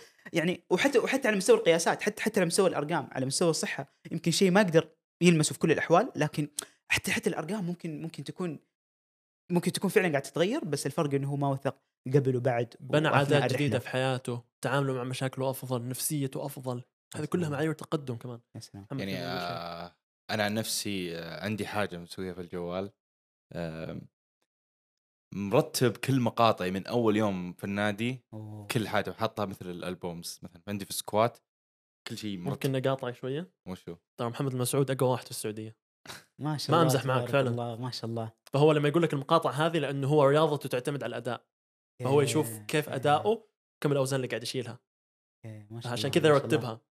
فأنا قاعد أرتبها من أول يوم إلى آخر يوم مرتبها. حاطة كل ألبوم البنش سكوات الديد في كل آخره. فأنا أحيانا كذا لما يجي علي يوم مرة سيء أفتح الألبوم هذا وأقعد أتقلب فيه. ممكن الناس يش- يشوفون إنه أوه غرور أنت قاعد تشوف نفسك ومدري وشو. بس أنا أكبر محفز لي هو نفسي صراحة. صدق. يعني آه أنا كيف صرت وش الأشياء اللي أنا مريت فيها صراحة ما أحتاج أحد يحفزني وما أشوف مقاطع. يعني أول كنت نظام اللي أوه أتابع الناس اللي ال- الأجانب ونظام اللي أشوف هم وين وصلوا والى آخره. بس هالشيء ما صار يحرك فيني شيء قد إيش إنه الأشياء اللي أنا مريت فيها الإصابة اللي أنا مريت فيها آه، فترة أول سنتين دراسة وكيف إنه أنا دخلت في حالة اكتئاب ودخلت في حالة مو قاعد أحس بالشيء اللي أنا قاعد أسويه. autopilot حرفيا. لما أشوف نفسي أنا تخطيت هالأشياء كلها أقدر أتخطى كل شيء يا سلام صرت أقوى واحد في السعودية يعني. آم، هو صراحة يعني يعني عموما موضوع التوثيق يعني حتى يعني مجرد الشعور الإيجابي اللي يجيك اللي بس يخليك تتمرن اليوم لأنك شفت فيديوهات من أول و... ولما توصل لمرحلة إنك تضحك على نفسك كيف كنت قبل يا سنة سلام. ترى هذا هذا- شعور يعني يمكن يبان مم. كذا إنه يا أضحك على نفسي بس لا ترى ترى في وراه شعور كبير بال- بالفخر إنك أنجزت وإنك سويت وهذا اللي يدفعك كمان أسبوعين ثلاثة شهر شهرين قدام. عشان كذا حتى يقول لك إنه حتى حتى الكتاب اللي يكتب اللي يكتب آراءه مثلا. أنا فترة من الفترات كنت كنت أكتب مقالات على جريدة عكاظ كنت أرسل صفحة القراء وي- ويعني وينشروها كاتب و- ودكتور ما شاء الله تبارك. الله. إيش بقيت لنا عبد الله؟ لا خلاص بقيت لك من الرياضة يعني. خلاص. الحمد لله. شوية شد يصير اقوى منك يا سعود. اذكر أيام الثانوية كنت آه، كنت أرسل مقالات لصحيفة عكاظ على أساس إني كاتب كذا ومدري إيش. والمقالات طبعا بطبيعتها لازم تعكس رأيك الشخصي. فلما آه، فلما اطالع ورا ألاقي إنه والمقالات اللي الحين موجودة. يعني كل ما أقراها أموت ضحك صراحة على المصطلحات الهبلة وعلى الآراء المفقعة. يعني مره مرة كان كان الوضع يعني خبيص. بل إنه هذيك الفترة أيوة هذه واحدة من الأشياء اللي ذكرها هذيك الفترة كمان لعلي تحمست شوية قلت يا ولد سوي كتاب يعني. فكذا بديت أحط آراء وكتاب وكذا. تخيل طالب سنة ثانية ثانوي قاعد يحط أفكاره. مو استنقاصا في أحد يعني لكن حتما مرحلتي العمرية اللي اليوم عديتها يمكن كم؟ يمكن عقد كامل يعني من أيام الثانوية. بس يعني آه إنك آه إنك تبدأ تشوف آرائك القديمة وكيف كانت افكارك وكيف كان مستواك المعرفي وكيف نضجك اللي اليوم تقول يا رب الحمد لله. لو هذه المقالات مي موجودة عندي كان كنت أفكر نفسي إنه أنا ما تغيرت. ما تغير شيء أيوه. يا سلام. يا يا إنه شعور بالغرور إنه أنا والله آه، أحسن واحد من يومي أو شعور بال- بالنقص إنه أنا مستواي زي ما أنا من من من, من يومي. فهي سبحان الله لو لو ما في شيء يوثق هذه الرحلة راح تلاقي إنه ما, ما في نتيجة يعني. نرجع للكلام اللي أنت قلته في بداية بعدين تعال. تبكبك أقول فقدت الشغف و... منطقي والله منطقي. يعني أتوقع الحين اي أي شخص قاعد آه، يسمع الحلقة قاعد يجي شفت الأها لحظات اللي امم فعلا أنا قاعد أسوي كذا كذا ما قاعد أسوي كذا كذا كذا. وهذا الهدف من الحلقة هذه إنه قاعدين نشارك تجارب. يعني اللي قاعدين يستمعوا لنا ترى إحنا مو كاملين. مع الكلام هذا كله مم. إحنا قاعدين نشارك تجارب شخصية وخبرات. وعندنا عيوب وعندنا أشياء قاعدين نطورها ونشتغل عليها. سلام. بس إحنا كلنا بنحاول نساعد بعض بالخبرات المتواضعة اللي عندنا عشان تطلع بحاجة أنت تستفيد منها وإحنا نستفيد من بعض كمان. بالضبط. سلام. يعني ما, ما, ما- ما في حبة سحرية إحنا بنعطيك في الحلقة هذه. لأنه إحنا لو عندنا الحبة هذه كان كيف سوينا الحلقة هذه؟ إيوه. سؤال مرة صعب. أوكي؟ دف دف يا أخي تعجبني طريقة تسويقك للأسئلة. يعني في الأخير يطلع سؤال بس بس المهم إنك يعني تحسسنا إنه سؤال. لازم لازم. حبه حبه لا والله سالتك زينة صراحة. طيب. طيب طيب. خليني أقول السؤال يا أخي. طيب الحين الواحد فقد شغفه في حاجة. والشيء هذا مرة مرة مهم بالنسبة له ولازم إنه يكمله. ما في سالفة إنه خلاص هذا شيء لازم أخلصه آه وانتقل للشيء الثاني وخلاص مو لازم إنه يكمله. يعني شيء مهم. أقول شركة الوالد آه شهادة لازم آخذها جامعة. شيء ما في شيء اسمه بفقد شغف. أنا لازم أكمل هالشيء. ففي حالة إن الشخص هذا فقد الشغف هذا الشيء هل في أشياء معينة ممكن تخل... تخليه يكمل مع فقدان الشغف؟ حتى لو سالفة الأشياء الممتعة اللي ممكن يحطها يمين يسار الرجال خلاص وصل مرحلة لو يحط سنيكرز بعد كل جزء ما مم. الرجال خلاص وصل آخر هالشيء مم. آه. طيب هو هو عموما ال- المشاريع والأشياء اللي إحنا نسويها في حياتنا هي تقريبا نوعين يعني أنا أحب التصنيفات لكن هذه هذا كذا تصنيف كذا آه يعني بالقدعنة ال- ال- النوع الأول هو شيء كلنا نعرف إنه صح كلنا نعرف أهميته الرياضة مهمة القراءة مهمة ال- آه شو اسمه هذا الأكل مضر هذا الأكل آه يعني مفيد. وبعدين لا الاهم شيء لا تتجاوز سعراتك المهم أنا أحس قاعد أتبع على ال- على المصطلحات. لكن أقصد كل الناس تعرف الأشياء الصح وتقريبا أغلب الناس تعرف الأشياء الخطا فبالتالي لما لما يجي لما يجي الشغف على موضوع أنا أعرف إنه هو صح وأقول فقدت الشغف في الرياضة وأعرف إنه الرياضة مفيدة فأيوة هنا يصير يصير الدافع مختلف عن لما يكون والله الشغف في مشروع معين. أنا ما أعرف هذا المشروع أصلا يمكن يخسر ويمكن ينجح. يمكن هذا الشيء اللي أنا قاعد أحط فيه كل وقتي وجهدي وشغفي وطموحي و وقاعد أصبه كله في هذا المشروع ترى يمكن في الأخير يطلع ولا شيء أو ممكن يطلع شيء كبير ما أعرف. ففي أشياء إحنا ما إحنا متأكدين من مدى أهميتها بالنسبة لنا وفي أشياء إحنا عارفين انها مهمة. فبالتالي الجواب هنا يختلف عن عن عن اللي هنا. طيب لو كان لو لو كان الوضع الثاني عاد يختلف. في في معايير آه، كثيرة ممكن الواحد يبدأ يفكر فيها ويبدأ يعيد بس تقييم التجربة آه، فكرة إنك تاخذ استشارة دائما من أحد مرة فكرة مهمة إنك تاخذ الخبرات المعصورة وإنك تبدأ تزيد بس وعيك راح يبدأ يفتح أمورك على ما أنت متمسك فيه وتعتقد إنك أنت لو تركته ستفقد شغفك بينما الأصح إنك تتركه. يعني يمكن قد يكون الصح إنه فعلا هذا الشيء هو لا يجب أن تستمر عليه. يا الله يعني ترى هذه حقيقة. يقول لك واحدة من طرق آه، صيد القرود إنه آه، يحطوا ال- يحطوا الطعم في حفرة. ويخلوا القرد يدخل يده عاد قرد يده صغيرة فتدخل من هذه الفتحة ويقدر يمسك ال- ال- ال- الطعم أو الأكلة هذه.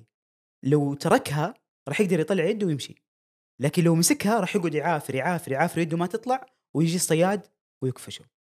فهو كان يعتقد القرد إنه نجاته الحقيقية لو أخذ هذا الطعم بينما نجاته الحقيقية لو تركه. فبالتالي يعني لا كمل كمل كمل كمل. فبالتالي يصير يعني ترى في أشياء تركها قد يكون صح. قد يكون فعلا الصح إنه أنت أيوه فقدت الشغف فقدت الرغبة. يمكن هي نتيجة تراكمات. يمكن يمكن كان المفروض من أول إنك أنت تتركه وتقول مع السلامة لكن جاء الوقت اللي يقول لك يلا توكل على الله وشيل عفشك وروح لشغف آخر. هذه حالة. فكلنا نتفق إنه في أشياء إحنا كلنا نعرف إنها مهمة وكلها وصحية وحتفيدك وكذا. فبالتالي لما تفقد شغفك في هذه الأشياء اعرف إن في مو بإنه المشكلة فيك لكن لكن تحتاج فقط إنك تغير. تخليها كذا شوية ممتعة تغير الرياضة هذه تغير الوقت اللي تروح فيه آه، تغير الناس اللي اللي تكون معاهم. لأنه فعليا لما تفقد شغفك هنا معناته مو المشكلة فيه المشكلة في سلوكك تجاهه. فبالتالي مجرد التغيير فيه مجرد الراحة والرجوع مرة ثانية راح يرجع هذا الشغف من جديد فبالتالي ترك هذه الأشياء ما هو ما هو صح آه، ولا صح إنك تقول فقد شغفي بل الصح إنك تقول آه، خليني أخلي التجربة ممتعة أكثر بالنسبة لي بما إنها صارت مملة اليوم. مم. فتصورها كذا. آه في حاجة مرة مهمة إنه الناس اللي أنا صاحبهم. لأنه في ناس كثير أنا أعرفهم فقدوا الشغف في أشياء بسبب الصحبة يا حقتهم. سلام. مجرد ما نبهتهم على هالشيء شيء تغير والله. يعني من جد الرجال بدأ يروح النادي آه وبدأ يلتزم بشكل أفضل بس مجرد إنه صار يقلل آه إنه يطلع مع هالأشخاص في الأسبوع. ال ال الإنسان كان اجتماعي بطبعه فسبحان الله كيف دور خلق الكوميونتي والمجتمع اللي يساعدك ويدفعك إنك فعلا تتحسن يفرق كثير. أنا زمان كنت أعتقد إنه أيوه أقدر يعني أضبط أموري حتى لو ما كان بس وجود الصحبة اللي تدعمك وتساعدك على كل الجوانب سواء في شيء شاطر أنت تبى تكون أشطر فيه كمان جانب معرفي بزنس والله تبى فتمشي فتمشي مع ناس أحسن منك. فسبحان الله هذه كلها فعلا تزيد تزيد عضلة لياقة إنك أنت تكون تتحدى نفسك أكثر. فدائما أقول لك إنه أنت نتيجة الخمس أشخاص اللي حولك. فكر في خمسه أشخاص أقرب خمسه أشخاص لك. كذا لما تبدأ تجمع وتقسم وتطرح تلاقي إنه معدل ال ال ال ال آه، تكوين شخصيتك اليوم هو نتيجة هذول الأشخاص اللي معاك. فمن جد يعني وجود الدافعية آه، أو أو وجود هذه هذه البيئة حولك تدفعك من جد إنك تكون يا أفضل أو اسوء أتذكر سبحان الله هذه واحدة من الأشياء أنا إلى الآن ما زبط معايا موضوع إنه يكون معايا كذا خوي حق النادي اللي كل يوم نداوم مع بعض دائما نخبص على بعض يعني نخبص عليه ولا ولا خلاص انت الحين. جاري ترى. فوالله إني انتبه، خايف والله دير من ال- بالك. ذي الحيج اللي عاد شكله في ال- آه، في النادي. لا صح يعني أتذكر إنه مرة شفت دراسة ما أتذكر الأرقام لكن يقول لك إنه تزيد احتمالية إصابتك بالسمنة لو كان خويك متين كذا لهذه الدرجة. أتوقع بنسبة 25% أو 30% في, دراسة سووها على المتزوجين. أيوه. نسبة آه، 50 ل 60% wow. إذا آه، شريك حياتك آه، عنده سمنة عنده عادات سيئة على الأغلب حتصير زيه وحيصير عندك سمنة سوى دراسة wow. فعلية على المتزوجين wow. wow. فشوف كيف يعني من جد لما تقول إنه الإنسان ما يقدر يطلع لحاله وما يقدر آه، ما يقدر يتحسن لحاله وما يقدر حتى ينتكس ويذل لحاله هو غالبا في في عوامل واحدة من أهمها الكوميونتي اللي حولك بس برضو آه أنا أشوف إنه الواحد يقدر يدفع لنفسه خصوصا إذا خلاص وصل مرحلة إنه شغل العجلة والعجلة هذه قاعدة تشتغل من نفسها آه الرجال صار مدمن على ال- النتيجة مدمن على إنه يتطور يوصل مرحله إنه خلاص ما يعتمد على أي أحد مهما كان ال ال ال- البيئة اللي حوله ما هم رياضيين ولا أي حاجة يعني أنا خصوصا أول ثلاث سنوات بالنادي ما كان عندي العائلة كلها ما فيها ولا واحد رياضي آه. أوكي. الأخوياي كلهم بال- بالمدرسة أو حتى بال- بالجامعة ما كان ولا واحد فيهم رياضي. الحمد لله وصلت مرحلة إنه الحين في الجامعة في ثلاثة خشوا النادي عشاني. هالشيء مرة كويس. فأنت لازم تحط في بالك يا أخي أخي أحيانا يا أخي لازم تسترجل شوي. لازم توصل مرحلة إنه أجلد؟ أجلد. سلام. يعني ما في دلع سلام أنت لازم إنك تقوم وتصحى وتسوي الشيء اللي أنت من جد تبغاه. سالفة إنك آه ما أقدر والله عندي كذا وعندي كذا. خلاص إذا أنت تبغى الشيء هذا وتبغى النتيجة الفلانية مهما كانت الطرق مليان أشواك مليان مصاعب لازم إنك تسوي الشيء اللي أنت يعني آه، لا الله آه، لازم تسوي الشيء اللي متطلب عليك. إذا أنت من جد تبغى النتيجة لأن صدقني أسوأ شيء ممكن توصل له إنك بعد سنين طويلة تناظر في الماضي وأنت ما سويت أي حاجة. يعني شعور الندم هذا مرة سيء. يا سلام فلازم إنك يعني تنسى كل شيء إحنا قلنا. أحيانا تكون المشكلة ما هي بالشيء اللي حولك ولا بالعادات ولا بي... أحيانا تكون المشكلة عقلية جدا. لأن أنت الحين وأنت الحين في سريرك إذا أنت الحين قاعد تناظر البودكاست في سريرك وساحب على حاجة ساحب على مذاكرة ساحب على شيء أبغاك بس تقول بحرك يدي اليمين حركها اليمين. أنت متحكم جسمك أنت تقدر تسوي كل شيء. فقل لنفسك أنا الحين بقوم أذاكر أنا الحين بقوم أتمرن وسوي الشيء هذا على طول وخل هذا الشيء عادة عندك. أحيانا الوضع يبغى له إنه step up لازم تصير في رجال قاعدة اسمها. قاعدة ومو بس رجال لازم تصير برضو امرأة يعني عشان ما لا لازم لا، تصير. امرأة لازم تصير امرأة. يعني اللي لازم تصيري تصير امرأة يعني في في قاعدة جميلة قرأتها في كتاب آه، العادات الذرية Atomic Habits يقول لك عشان تسهل على نفسك الشيء اللي مستصعبه ذهنيا في قاعدة اسمها آه، قاعدة ال 20 ثانية. إيش الشيء اللي ما حياخذ منك أكثر من 20 ثانية وحيخليك تبدأ بالعادة هذه؟ ممكن الشيء هذا مثلا إنك آه، تقوم وتلبس ال shoes تبعك. أنت قول لنفسك أنا حلبس ال shoes بس. حياخذ منك أقل من 20 ثانية وأنت أول ما حتلبس ال shoes حتكمل.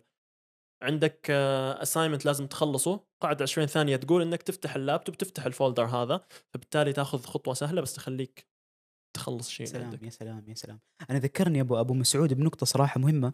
آه خلق البيئة مو بلازم يكون واحد معاك كل يوم لكن تخلق بيئتك الخاصة. آه وتخلق مجتمعك الخاص. اللي اليوم صار مرة سهل. تدخل جروبات تليجرام تشوف مش عارف إيش ناس وتدخل مع coach مثلا يعني هنا تجي أهمية المدرب. يمكن المدرب ما راح أصلا يديك أصلا فيديوهات من اليوتيوب ويحطها ويقول لك روح اتمرن زي كذا ولا يروح مثلا على تمارين. يعني هي, هي أصلا موجودة. هو فقط قاعد يرتب لك الجدول. بس وجود أحد يتابع معاك أحد أنت تقول أوه أنا ترى دفعت آه 500 بكم بكم الشهر معك؟ عاد؟ لا هذا لازم يدخل بعدين على الخاص. يعني أنا أنا دفعت مبلغ معين فبالتالي هذا يستلزم علي إنه أنا لازم أدفع نفسي أكثر. فهذا هذا هذا نوع من الإلزام. هذا نوع من إنك أنت الآن سويت لك مجتمع يخليك ويساعدك إنك أنت تستمر. ف... فكثير صراحة من الأشياء تصور الإنسان مو لازم يخترع فيها العجله من الصفر. روح مع واحد خبير اختصر عليك المشوار وتنطلق بعد كذا في رحلتك الخاصة. لكن تكون بديت وكونت هذا المجتمع وهذه البيئة من الناس اللي يدفعوك وت- وت- وتدفعهم ويحسنوك وت- وتحسنهم يعني. وبرضه قاعد يجي على بالي الثلاث ثلاث شباب اللي اليوم صاروا رياضيين آه، بعد ما بعد ما دخلوا في بيئتك.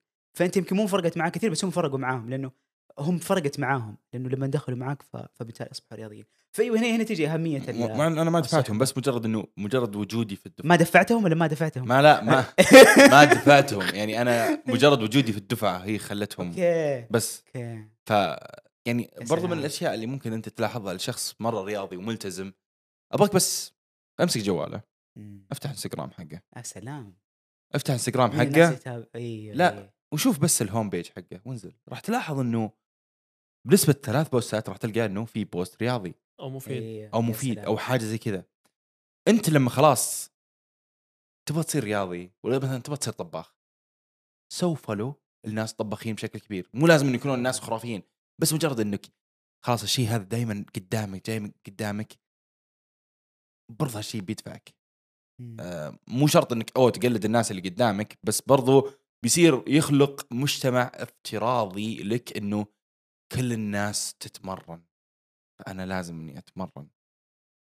أنا تذكرت كمان قاعد أربط كلامك آه، بنقطة قالها قبل شوي عبد العزيز لأنها موجودة في كتاب العادات الذرية. كان يقول إنه إنه ال- ال- عارف الليفل كذا العالي كذا في مستوى العادات إنه تكون هي جزء من هويتك مم. أنت اليوم تروح النادي وتروح تلعب رياضة حتى لو كنت مقصر لكن لأنه أنت هويتك بالنسبة لك رياضة أنت تروح تصلي في المسجد لأنك أنت لأنك أنت مسلم هذا جزء من هويتك فكيف سبحان الله توصل لمرحلة تصير لما تعرف عن نفسك يكون هذا جزء من هويتك وجزء من تعريفك. أنت تروح النادي كل يوم لأنك أنت رياضي. يعني هذا هذا هذا الشيء الطبيعي يكون هو اللي عارف هذا هو ال- الديفولت حقك. هذا هو ال- السلوك الطبيعي إن أنا أروح النادي وأتمرن. أنا أروح أقرأ كتاب لأن أنا مثقف يعني أو أنا أبغى أكون إنسان آه، مثقف أو أنا مهتم بالجانب المعرفي عندي. فأنا قرأت كتاب بالنسبة لي هو سلوك عادي 20 صفحة كل يوم أقرأ. فبالتالي لما تبدأ تبدأ تتعمق في في هذه العادة وتمارسها بشكل يومي تستمر عليها مع الوقت راح تصير جزء من هويتك. جزء من الأشياء اللي تحس إنه يومي ناقص لو ما سويتها. هنا ألف مبروك أنت فعلا وصلت لأقصى مرحلة ممكن. توصلها بالضبط العادات بالضبط. لدرجة إنه خلاص يوصل مرحلة إنه حتى الناس راح تستغرب إنه إذا أنت وقفت هالشيء. يا سلام خلاص يصير يصير حتى في ضغط خارجي عليك إنك يا سلام. ما راح ضغط تترك. إيجابي. يا ضغط سلام. إيجابي يعني أوه م- بس في مو لازم إنك. تتركه. في نقطة ثانية الحين بالجانب الإيجابي كمان في الجانب السلبي الشيء هذا يشتغل عبد الله. أنت قلت الشخص يبني هوية. المدخن ليش يصير صعب عليه أنه يترك التدخين؟ يا سلام. لأنه من ضمن هويته أني أنا مدخن فلما يوقف التدخين هو وقف التدخين لفترة معينة مثلا بس ما تخلص من هويته أنه مدخن وحط هوية ثانية مكانها. ولا رأيك؟ سلام يا سلام يا سلام. عشان كذا هنا هنا هنا يجي تاثير الأشياء اللي أنت فعلا آه تسويها بشكل متكرر والأشياء اللي قدامك. زي فكرة إنه والله مثلا آه وهذه جربتها يعني فترة كنت فجأة سبحان الله كذا ما أدري نزل علي إدمان مسلسلات. أقعد كذا أتفرج ثلاث أربع حلقات. ما أقدر أوقف. بعدين العيال الذين تش... الحلقة اللي بعد تشتغل على طول. شيء ما يعطونك فرصة. يا رباه يعمل على ال dopamine system تبعك. أنا خلاص حذفت حسابي. على نتفلكس من أول. أحسن.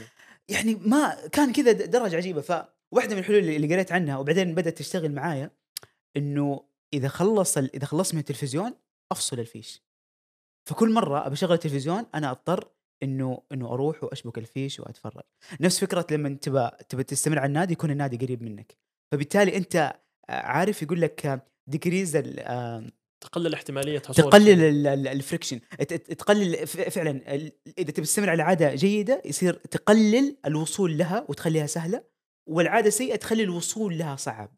فأنت قاعد تضغط على نفسك بشكل غير مباشر. ترى فصلة الفيش اللي أنت تشوفها بسيطة حيجي يوم انت يا أخي منسدح وتقول أنام ولا أتفرج مسلسل؟ طب الفيش مو مشبوك. لا خلاص خلني خلني أنام.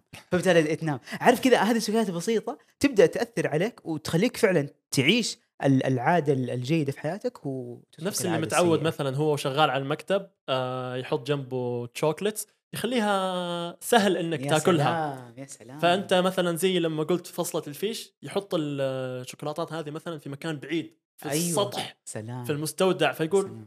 مشوار امشي اجيبها خلاص مو لازم. الإنسان كائن كائن عظيم وضعيف في نفس الوقت يعني سبحان الله. فما تقدر تقول إنه أنا أبغى أكل يكون جيد والثلاجة متروسة يعني آه، يعني أيوة. أكلها مدري إيش وكذا. مهما كانت إرادتك وحماسك وشغفك الله يرضى عليك أسبوع أسبوعين ترى ومصيرك يعني الا إلا ما تزل يدك لأنها قريبة منك. فتصميم العادة تصميم البيئة آه، هو ال- هو ال- الشيء الأساسي في تهكير حياتك وتهكير عاداتك. ما فيها كلام. الله يعطيك العافية يا عبد الله شكرا. صراحة ما قصرت. مره ما قصرت. حلقه حلقة ممتعة والصراحه و- ما ودك انها تخلص وأنا متأكد يعني المستمعين استفادوا منها كثير. في نقطة كنت بعقب عليها لما أنت تكلمت إنه القرد لما يكون ماسك الموزة يحس بإنه هو شغفه في الموزة هذه ولازم ما يخليها وبالعكس هذه ممكن تكون سبب إنه ينصاد ويدخل آه، قفص وكذا. آه، استشعرتها بشكل كبير لما كنت في الجامعة. أنا درست هندسة أنا مهندس تخرجت. هندسة فكنت متمسك بالشغف حق الهندسة هذا. لأنه ما عندي حاجة ثانية إلا الشيء هذا وكان في ضغط اجتماعي من الأهل آه إنه خلاص أنت هويتك مهندس فلازم تطلع أفضل مهندس فأنا كنت متمسك بشيء بس الشيء هذا ما كان فعلا الشغف والشيء اللي أنا فعلا أبغى أسويه في حياتي مع إني كنت قاعد أسوي الشيء اللي كنت أبغى أسويه في حياتي على الجنب في الرياضه في. التدريب. لما كنت في الجامعة كنت كنت مدرب وكنت دائما أقرأ عن الرياضة التغذية. ففعلا كنت متمسك فيها بشكل كبير كانت قاعد تمنعني إني ألاقي شغفي الحقيقي. فأنا دائما أتخيل إنه لو فعلا كملت بالشيء هذا الشيء هذا ما كنت قاعد أحس بقيمته على نفسي بس قاعد أغصب نفسي عليه قديش كنت حفوت أشياء مو بس كويسة لي كويسة لمجتمعي. لأنه الآن أنا الآن قاعد أكون مجتمع يشاركني الشغف الأساسي تبعي اللي هو الرياضه الصحة العامة فكان ممكن ما قدرت أوصل للناس هذولي وما قدرت أثر عليهم بشكل إيجابي لأني قاعد أغصب نفسي على حاجة أنا ما أحب أسويها بس المجتمع كان يبغى يفرضها علي مم. وكيف وكيف اكتشفت إنه شغفك في الرياضة؟ مو أنا كنت دائما أسويها على الجنب مم. بس لأنه المجتمع إيش وش غي- تشتغل بالرياضة مم. مدرب بدنيا. فهمت؟ فدائما والله فدائما في الضغط هذا إنه لا. طبعا والنعم كل مدرسين التربية البدنية. أيوه أيوه طبعا ما في شيء. بس كذا كان يجيني التعليقات هذه وإنه آه، المجتمع دائما عنده إنه أنت عشان تكون إنسان كويس مؤثر المجتمع لازم تكون يا دكتور يا مهندس. يا سلام. فهمت علي؟ فالضغط الاجتماعي اللي كان علي هذا هو كان الحاجز الذهني اللي قاعد يحد بيني وبين الشيء اللي أنا فعلا أبغى أسويه. لين ما أخذت اللي يسموه قفزة الثقة هذه قلت خلاص أنا حوقف. شغلي تماما قدمت استقالتي وركزت على الشيء اللي أنا أحبه عن طريق صناعة المحتوى وعن طريق إني أطور طريقة التدريب تبعي. يا سلام. وكم كم لك الآن في من في في المسار 2000 هذا؟ آه، من 2020 March 2020 هو ال- الحياة غصبتني. أوه الحين آه، okay يعني بالضبط سنتين. إيوه بداية الكورونا. wow. الحياة غصبتني إني وكيف وكيف وكيف كانت هذه السنتين يعني؟ آه بدايتها كانت صعبة. أنا جيت السعودية ما عندي ولا ريال في البنك ما قدرت أجمع. اشتغلت سنة ونص في الهندسة في ماليزيا بس آه. لأني كنت مغترب في ماليزيا لحالي أدفع إيجار أدفع أكل ما كان عندي أي شيء آه أقدر أجمعه. فلما جيت السعودية آه بداية الكورونا انحبست هنا وما كان عندك حل لأنه ما كان في وظائف ما كان في شيء. فانغصبت إني أركز على الشيء اللي كنت قاعد أسويه على الجنب. نعم. بس أنا أنا وشغال في الهندسة كنت أجلس أمنتج فيديوهات على اليوتيوب. يجي المدير يجي أحد جنبي اقلب على صفحة الإكسل على طول أسوي control اشقلب على صفحة الشغل. ولكن حتى وأنا في شغلي كنت قاعد أشتغل على قناتي على اليوتيوب على صناعة المحتوى. كان عندي ناس أدربهم الصباح قبل ما أمشي دوامي. كان عندي متدرب الصباح. كان عندي متدرب بعد دوامي. كنت أشتغل full time أول ما أخلص. عندي شخص أروح أدربه عنده في البيت فكنت شغال على الشغف تبعي آه، ولكن على الجنب مو معطيه الأولوية ولكن في حاجة كانت آه، لما استوعبتها قلت امم أنا وشغال في منصبي في الهندسة أنا ماخذ مكان واحد عنده شغف أعلى مني. في الشيء اللي أنا قاعد أسويه حاليا وممكن يجي. مكاني ويبدع أكثر مني وبنفس الوقت أنا مو حاط نفسي في المكان اللي حكون مبدع فيه. بشكل أكبر يعني آه، هو صراحة السياق الحديث عن الشغف هنا هو في في النوع ال- في النوع الثاني اللي ممكن ممكن ممكن تزبط أيوه. لأنه ممكن في يوم من الأيام ممكن عبد العزيز بعد سنة يرجع يقول والله أنا مهندس الرياضة من جد ما هي يعني عارف هذه هذه الأشياء اللي إحنا ما إحنا متأكدين منها لكن طالما هي هي أفضل قرار تقدر تسويه الآن فبالتالي ممتاز آه، روح ودوس ومع الوقت يمكن تلاقي كمان حاجة ثانية كمان تنط لها وهذا هو الإنسان يعني. سبحان الله دائما صار في ضغط على على الجميع يعني على على الشباب وعلى وعلى اللي في بداية حياته وعلى كذا إنه إنه كل الناس صارت تقول روح حاول تكتشف شغفك. الشغف ترى مو لازم يكون full time يعني مو مو مو بلازم تكون وظيفتك الأساسية بل هي حاجة غالبا تبدأ على جنب لما نيجي على الشغف اللي هو في, في النوع اللي ممكن ممكن مو مو الشغف في, في العادات الصحية اللي إحنا كلنا متفقين عليها. في الأشياء اللي مم هذا صح وهذا صح هذا ممكن يمشي وهذا ممكن يمشي. هذا ممكن قرار كويس هذا ممكن قرار مو كويس. لكن يقول لك إنه دائما آه اتذكر الأشياء اللي أنت كنت تحبها وأنت صغير. ترى أنت زي الجلي ال- الجلي مهما تحركه ترى في شيء كذا في النص ما يتحرك. كله طبعا راغي كذا ويراقص لكن كذا كذا في النص في شيء كذا ثابت. فعشان كذا لما أتذكر آه أيام الطفولة كان شغفي لعبة المدرسة. كنت هاري اخوان يعني كانت المكافأة بالنسبة لي إنه خلاص تمام أنا بلعب معك ذي اللعبة بس ترى بنلعب مدرسة. أنا مدرس هم يعني. الطلاب. وهاتك تحفيظ وتقييم ومدرسة ومحاسب كمان ما يعرف ليش. محاسب كذا أقعد محاسب كذا ومكتب و... طفوله بائسة يعني. لكن لكن الشاهد إنه لما أبدأ أقيسها اليوم ألاقي أوه إيوه أنا عندي شغف في التدريس. وكنت فترة أصلا آه، ست سنوات ماضية كان كذا كنت أشتغل يعني part time مدرس. فالشاهد إنه سبحان الله يعني شوف كيف الشغف يبدأ. يتقولب بأكثر من شكل. ترى وجودي على اليوتيوب وكذا ومش عارف أنا تقريبا قاعد أمارس دور دور المعلم. فبالتالي الشغف في إطاره اللي هو من النوع اللي اللي ممكن ممكن ترى تقدر تمارسه غالبا بأكثر من طريقة وبأكثر من شكل. تقدر إنه أوكي أنت ممكن يكون شغفك مدرس بس ترى مو لازم تروح ومدرس وزارة التعليم لا ممكن تكون مدرس أنت تحب الرياضة فتطلع تعلم الناس تسوي محاضرة. هذا نوع من أنواع الشغف. فبالتالي دائما الشغف مرن مرن مرن مرن جدا وتقدر تشكله زي الصلصال وتقدر توائمه بين شيء أنت فعلا تحبه وأنت كويس فيه و... ويلا جيب فوق البيعة كذا شوية شغف في النص. فإلا ما ح- ما راح تلاقي هذه الخلطة. الا أن تجدها إن شاء الله ف يعني بالتوفيق في ال- في الرحلة هذه اللي إن شاء الله تكون سعيدة. فهذا على نوع الشغف اللي اللي ممكن وممكن يعني. هي رحلة غير منتهية. يا سلام. بالضبط. يا سلام. وهذه الحلقة غير منتهية.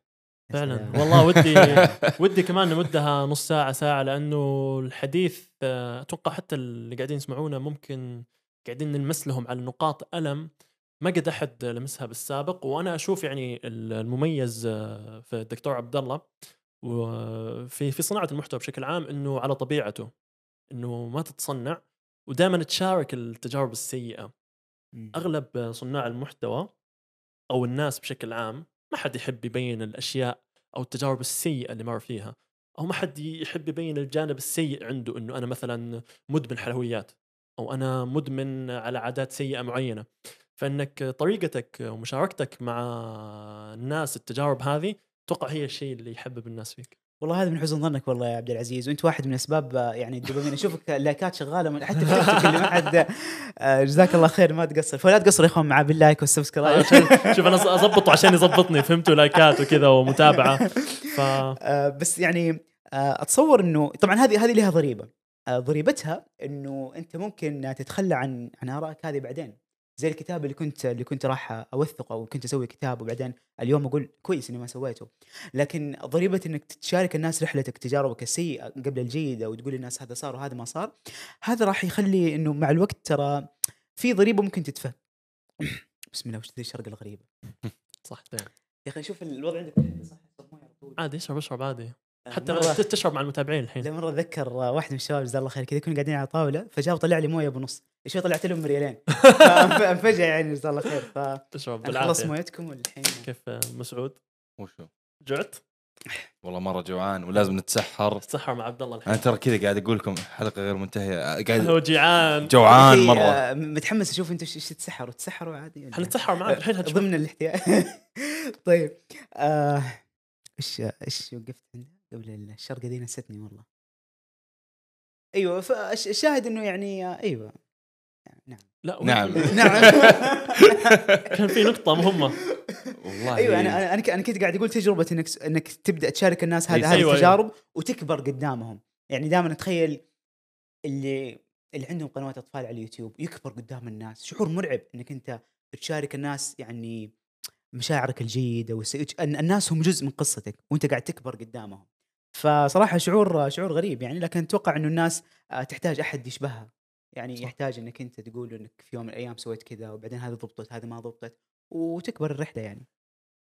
أول ما بديت على ال social media كان عندي قاعدة واحدة.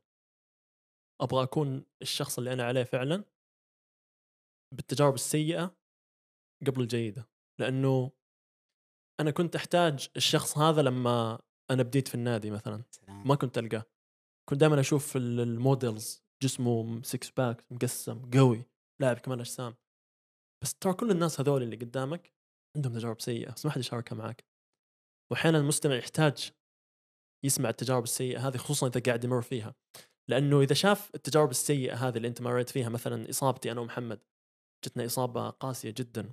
ولكن لما نشارك الإصابة هذه مع الناس الشخص هذا يسمع ويشوفك الحين الحمد لله يعني تخلصت من الإصابة قاعد تتمرن بشدة عالية. يقول امم إذا عبد العزيز ومحمد جتهم الإصابة القوية اللي عندي حاليا وقدروا يتخطوها ليش أنا ما أقدر أتخطاها كمان؟ بوف. تعطيه دافع ممكن يغير حياته للأبد. يا سلام بالضبط سلام. أصلا يعني تتعلم أنت من تجاربك السيئة أكثر بكثير من تجاربك الناجحة.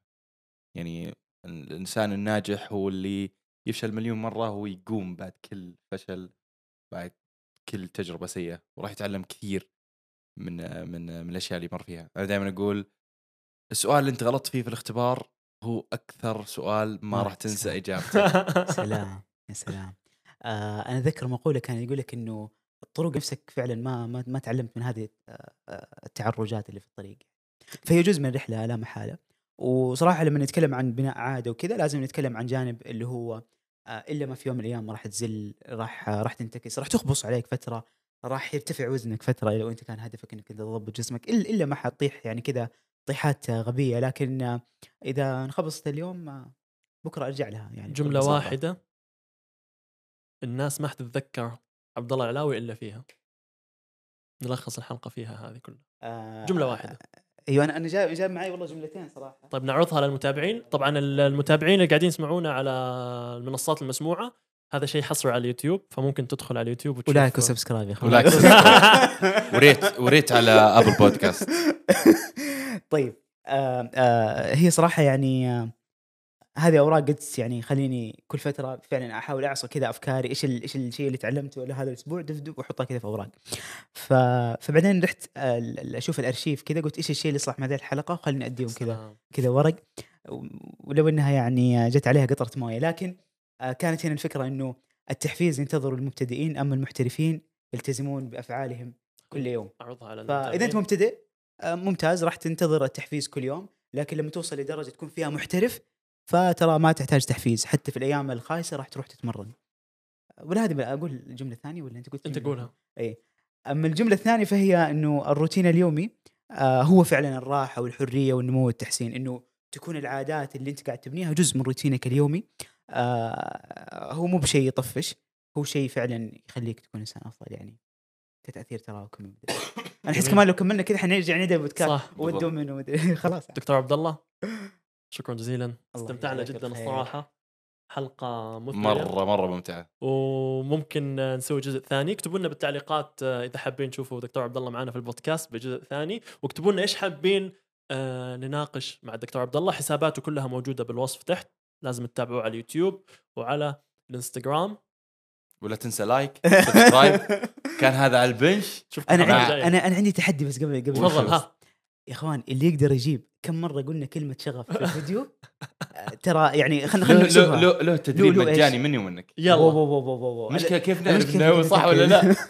أنا ما اعد ما راعد فنعطيه مكافاه أفضل. يا إخوان اللي. يجيب كم مرة قلنا شغف آه، خلاص ال- الجوائز عاد عند الشباب والله. شوف إذا شفت في ناس آه، حسبوا وكتبوا أرقام مستعد أنا ومحمد نراجع الحلقة. ونشوف وو- حنعطيهم. أنا أشوف إنك تراجعها لحالك. ما عندي الشغف صراحة يعني ولا أنا. فكان هذا على البنش ونشوفكم الحلقة الجاية. يلا peace out سلام.